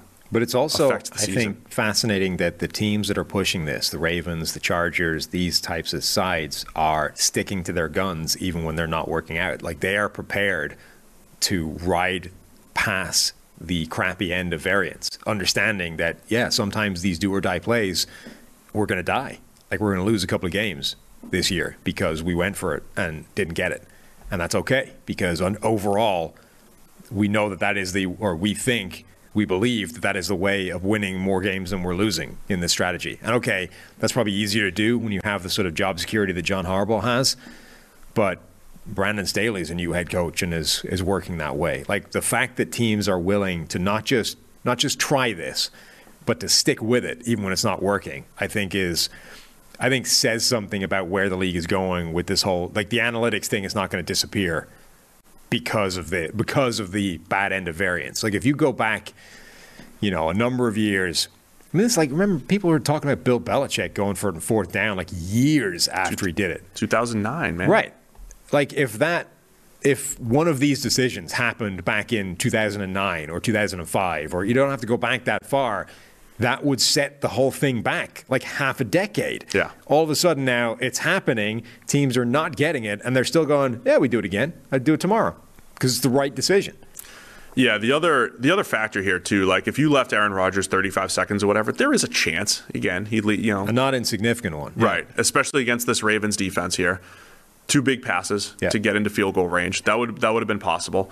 But for the most part, you're saying Now it still doesn't change. Like I mean, if he goes and scores a field goal, you're dead anyway. But at least you were winning. right. If you that. if you had kicked it the extra point and it's tied, there's still that same opportunity for Aaron Rodgers to make those plays. But I think more importantly, there's the opportunity in overtime, and then you're at the mercy of the coin toss. Are you going to stop the Packers from scoring in overtime? Uh, when you play the underdog role, I don't know exactly what overtime win probability would be for the Packers, but I imagine pre coin toss it's 55 plus percent that the Packers are going to win as a better team. Yeah, I mean the point is this- you're never going to have a team. better chance to win the game than one play from the two yard line. than one play, right? Execute this one play for the win, and it seems like, oh, you blew it on this one play, when the reality is, okay, if you just tied it up, you're still more likely to lose. Um, there is a healthy debate on the timing of it, though, with 30 seconds left versus, say, 10 to 15 seconds left, and what the time that Rodgers would have to negate all of this. But I think the point with that, the point there is that whether or not, like Rodgers has the Rodgers has a significant chance of driving thirty or driving, you know, far enough in thirty something seconds to score a field goal and win the game, right? But the point is that is true whether or not you tie the game or whether or not you take the lead. The only difference is in one scenario you're winning if he doesn't achieve it, in the other scenario you're trying to you're going to overtime. Like either way, you're at the mercy of Rodgers moving the ball in thirty something seconds to put up a field goal and win. The other part of it, though, is if you fail the two point conversion, your win probability is zero. so that's the other part of it too. If you if you do kick the extra point, your win probability is still forty percent, forty five percent, whatever it is. So your, your win probability goes down to zero when you fail it. You're putting it all in that one play. Yeah. Uh, but it's the one play versus, you know, taking your chances You know, as I say, you're never going to have a higher chance of winning the game than one play from two yards. Right, I got you. Packers win uh, 31 to 30, so they're 11 and three. They are in full control now. They've got the best record in the NFL, full control of the number one seed in the NFC because everybody else is 10 and four, and they've got all the tiebreakers. There is a scenario where the Packers could win the next couple weeks and maybe even rest starters if they wanted to, but I don't even know if that's necessary with the with their potential bye. So the Packers uh, looking really good right now, sitting pretty at 11 and three. And then last game of the week, the Sunday night football game. What Saints nine, Bucks zero in this game. Now look, the Saints do a nice job against the Bucks. I wasn't Yeah. expecting a shutout though. First time Tom Brady's been shut out since 2006. Since Nick Saban. 255 games. crazy. Uh, Saints defense was incredible, flying around. Uh, Brady started out okay. He was off on a bunch of other stuff, and then everybody got hurt. Yes, yes, they did. Chris Godwin with, left with a knee. It looked really bad. He ended up he, he was trying to get back in the game, but he's probably out for a few weeks. I believe is the that's what the injury experts are saying. Uh, Mike Evans makes one great catch. He comes out with a hamstring injury, and then Leonard Fournette comes out with a hamstring injury as well. So Bucks were a little depleted with their starters, and then you know Bucks defense played great. Like Taysom Hill and the Saints weren't really taking advantage of what their defense was doing. Uh, Bucks had so many opportunities, but the Saints pass rush was fantastic. Cameron Jordan, great game in his return. Uh, Saints just man, they just have the Bucks number for the most part, at least in the regular season. Yeah, they really do. Um, Brady is now 0 4 against the Saints in the regular season for Tampa Bay and then 1 0 in the playoffs, um, which is ridiculous. Like every part of that is insane. Um, the, the weird, th- there was no, I don't understand games where a, a constant for a team all of a sudden disappears and ceases to be the thing that it's always been. So, Tampa Bay this year, their pass protection has been outstanding. It's been one of the best in the NFL. They have one of the best offensive lines in the NFL. Now, yes, that has definitely been aided by Tom Brady getting the ball out of his hands as fast, if not faster, than any other quarterback in the NFL. He's second in the league in terms of average time to throw, behind only Ben Roethlisberger, who was just firing the ball out of his hands instantly at all times. You know, Tony Romo drew up a play yesterday where Roethlisberger forced the ball into coverage in the end zone. If he just held it half a beat later, he had a guy wide open underneath. But that's not what he does. He just gets rid of it quickly, quickly, quickly. And Romo's like, dude, just hang on half a second later. The guy you're aiming at has cleared out the defense for this guy who's coming wide open underneath, walk in touchdown. But so Brady's getting the ball out of his hands lightning quick.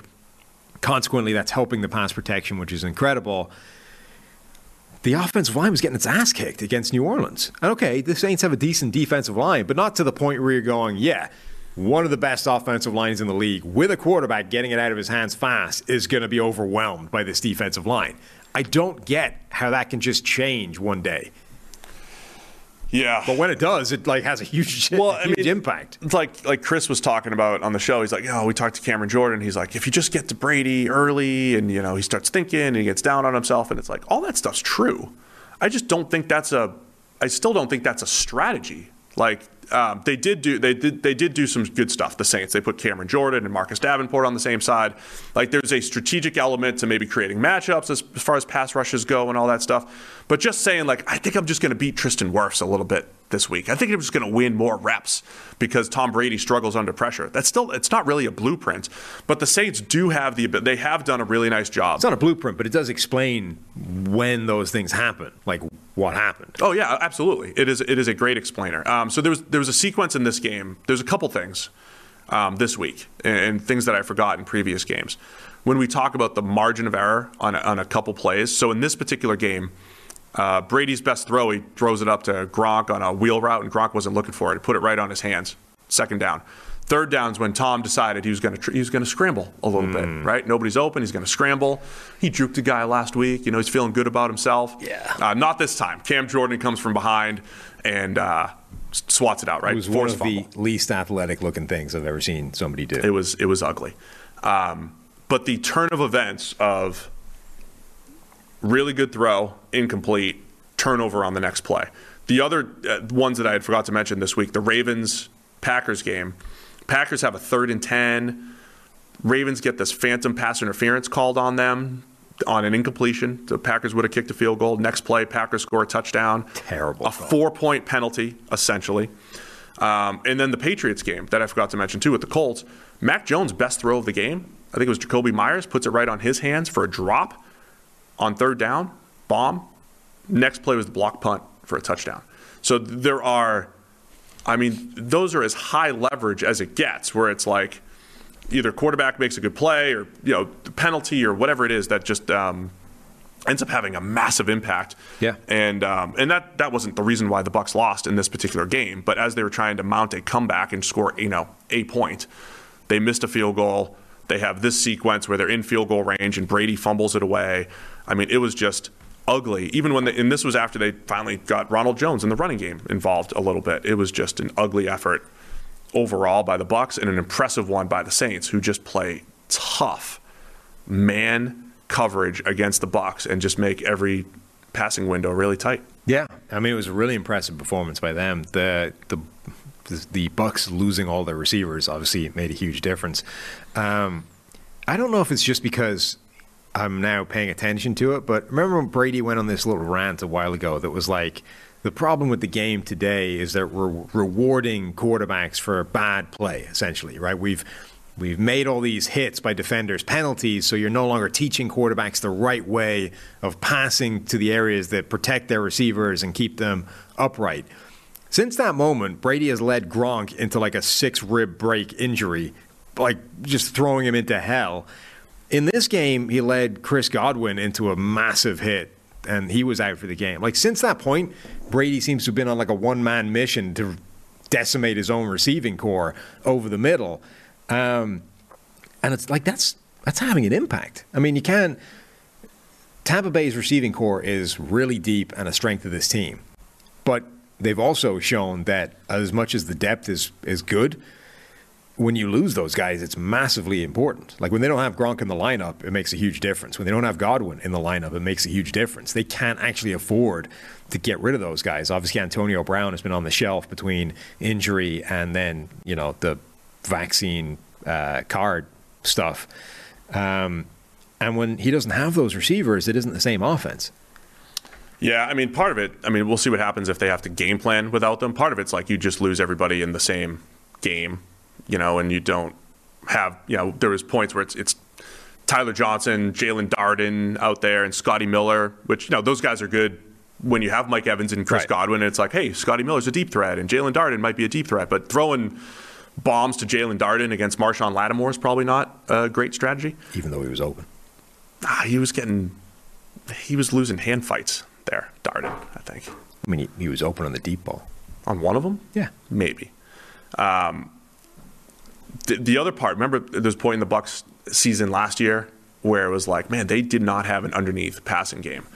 In, in this one, third and shorts and fourth and one, throwing a bomb to Gronk and everything, like they're they're just back to throwing these low in this particular game. I don't know how much you overreact to this one game where the matchups. I mean, football's such a matchup driven game, Yeah. and now there's this there's this history of the Saints match up really well against the Bucks. Right, the Bucks have put up 30. They put up 31 points a game against every other team in the NFL, and the Saints just match up really well against them. I didn't understand that play call at all. The essentially deep fade to Gronk on fourth and short. Um, and this isn't a Tampa Bay specific thing. There's been a bunch of teams this year where they've been looking at, again, a do or die play, fourth and short, and they've attacked deep down the field. And it's like, look, those are just, again, they're much lower percentage plays. And the, the point about fourth and short is you need the highest percentage play you have right? Because you don't have them. Like you can't. There's no variance. You can't. If you catch the downside of variance, you lose. You don't get it. You need to complete this pass. So simply extending the depth of the target is having a detrimental effect of your chance of converting this. I understand that sometimes a defense will give you something that you weren't expecting or you didn't necessarily want, quote unquote. So, you know, if they blow coverage and you have a 20 yard attempt because the guy's wide the hell open behind the defense, fine, take the shot. But don't throw a fade to a guy just because you think in in, a, in isolation in a vacuum, Gronk is quite a good one on one matchup here. And if you're gonna like, throw a back shoulder or something so that he can adjust. And he, but like just simply relying on the fact that Gronk will probably win one on one in a jump ball against a DB strikes me as an incredibly low percentage play on fourth and one, particularly when you have a bunch on the other side of the formation, which again, in a, a three man bunch formation, simply by the route combinations, you should be able to scheme somebody open for a yard. I just, that seemed like a really bad play call. And that's what I thought with, with Evans and Godwin out, that it would be kind of like a not Gronk fade game, but Gronk, you know, back shoulders and stuff like that. Because Tim and Malcolm Jenkins and they're having a battle. It, Gronk had 11 targets, two catches in this game. Um, so they tried, but man, they uh, the Saints put it on him. Man, they did it. They did a great job. And all that said, Taysom Hill was kind of all over the place. He had a couple passes down the field to uh, Marquez Callaway. One really nice throw, one kind of underthrown post that he kind of you know gave him a chance to to play uh, to make a play. The Bucks defense though did a nice job keeping keeping them in this game and holding it to nine points. Yeah, um, but it was just Taysom Hill didn't get much going on the ground. I mean the the run, the rushing threat of Taysom Hill it was there. I mean, he had as many carries as anybody else on the team, but he didn't get much yardage out of it. No, um, there were points. You know, when so when the the Saints were getting stuffed in the second half. I mean, this is how fine of a line this game was. You know, for the Saints to just um, just just to like get to that second score to put it out of reach. The Saints kept getting stuffed in the second half, and all they needed was a couple plays, like a couple misdirection plays. Taysom Hill on a keeper, uh, bootleg to to create some offense, just to get into field goal range, um, to put it out of reach with nine points. I mean, that's all. That's what the Saints needed to do. They finally did it, uh, I believe, in the fourth quarter. Um, but yeah, it was it was an ugly performance by the Bucks, an impressive one for the Saints. The Saints move up to the seventh seed as of right now. If the Vikings win tonight, they're you know Saints are out of the playoffs, but um, there's a chance these teams could see each other again in the first round. Like this would you talk about the teams you don't want to see. This is like the one team the Bucks don't want to see because yeah. at home over the last 2 years they've scored 3 points in 2 games against this Saints team. The league is trying to outlaw taunting and yet there is clearly nothing better in the entire world than Chauncey Gardner Johnson trolling Tom Brady after the Saints make a play against him. And that was before he threw the pick. Right. Embrace that, NFL. You are stomping out one of the best things in the game like it looked him, like uh, Brady had some uh, choice words for the Saints sideline too. He went over and uh, yelled some obscenities. Him trolling Tom Brady is phenomenal content. Mm. People have tried that before and it hasn't worked, mm. but uh, seems it seems to work, to work for, for, the Saints. Chauncey Gardner and uh, he got the interception later. Brady forced one late when they were down two, uh, forced into coverage late in the game. So Gardner Johnson's got two picks on him this season. So uh, yeah. Any other uh, takeaways on this one? No. Bucks that, technically I mean, moved to the three seed now. Again, I don't know exactly why they do have the tiebreaker over the Cowboys, but it's a four way, it's a three way tie at ten and four. Huge game for the Bucks, obviously for their pursuit of the number one seed, but also a huge game for the Saints, who looked like they had thrown away. Remember, like I don't know how many weeks ago, but at one point the Saints were the they were the team in the NFC that was chasing those wild card spots that we that looked like the best chance of getting in. And then they like blew a sequence of games. They had that losing streak of like four or five games, Atlanta, um, some uh, Philadelphia, and then some good teams in there as well. It looked like they'd kind of thrown it away. You get back on track, obviously, against the Jets. That was expected. But this was the game that they weren't expected to win against Tampa Bay on the road. Now you finish the season with Miami, Carolina, and Atlanta, two of which are very easily winnable. A third one is definitely there as well. All of a sudden, the Saints catapult themselves back in potentially to the playoffs. Yeah, and uh, again, if they if they play the Bucks, the Saints, I, have you ever seen a matchup like this though, where it's like so one sided? Well, certainly not against Tom Brady. Like you know what I mean? Like there are those matchups tend to exist on the other side of the Tom Brady equation. You know, like um, Jared Goff is something like eight and one now against the against Cliff Kingsbury in the Arizona Cardinals, but that's because he was playing, you know, with the Rams. Um, and then you see Tom Brady or Peyton Manning or like those quarterbacks always have those absurd records against one particular team because they're playing, you know, the Jets twice a season and they face a terrible team all the time. I can't think of a team that's just like randomly had the number of a Hall of Fame quarterback over any period of time. Like the yeah, fact and that this is gone- just this is two seasons. Right. It had it, it preceded Brady, but in this particular instance, you're talking about like But the de- fact that they're four and zero against Tom Yes. Brady during his time with the Bucks in this regular season is kind of nuts. and even in the playoff game, like the the Bucks won the playoff game in part because Brees wasn't great on the other side, and like it wasn't like the offense, the Bucks offense was good. I mean, to be honest, the best the Bucks offense played against the Saints was the game in the dome earlier this year, and that was also one of Brady's worst games of the year. They put up some points, but um, turnover-worthy plays always seem to show up against the Saints. So. Um, Dennis Allen was the acting head coach for Sean Payton with COVID. Allen is getting a lot of head coaching buzz now. Not And right- Kevin James. Kevin James should have been, hmm. right? Why couldn't you get Kevin James out there? I don't know. That's what I would have done. Casting home run.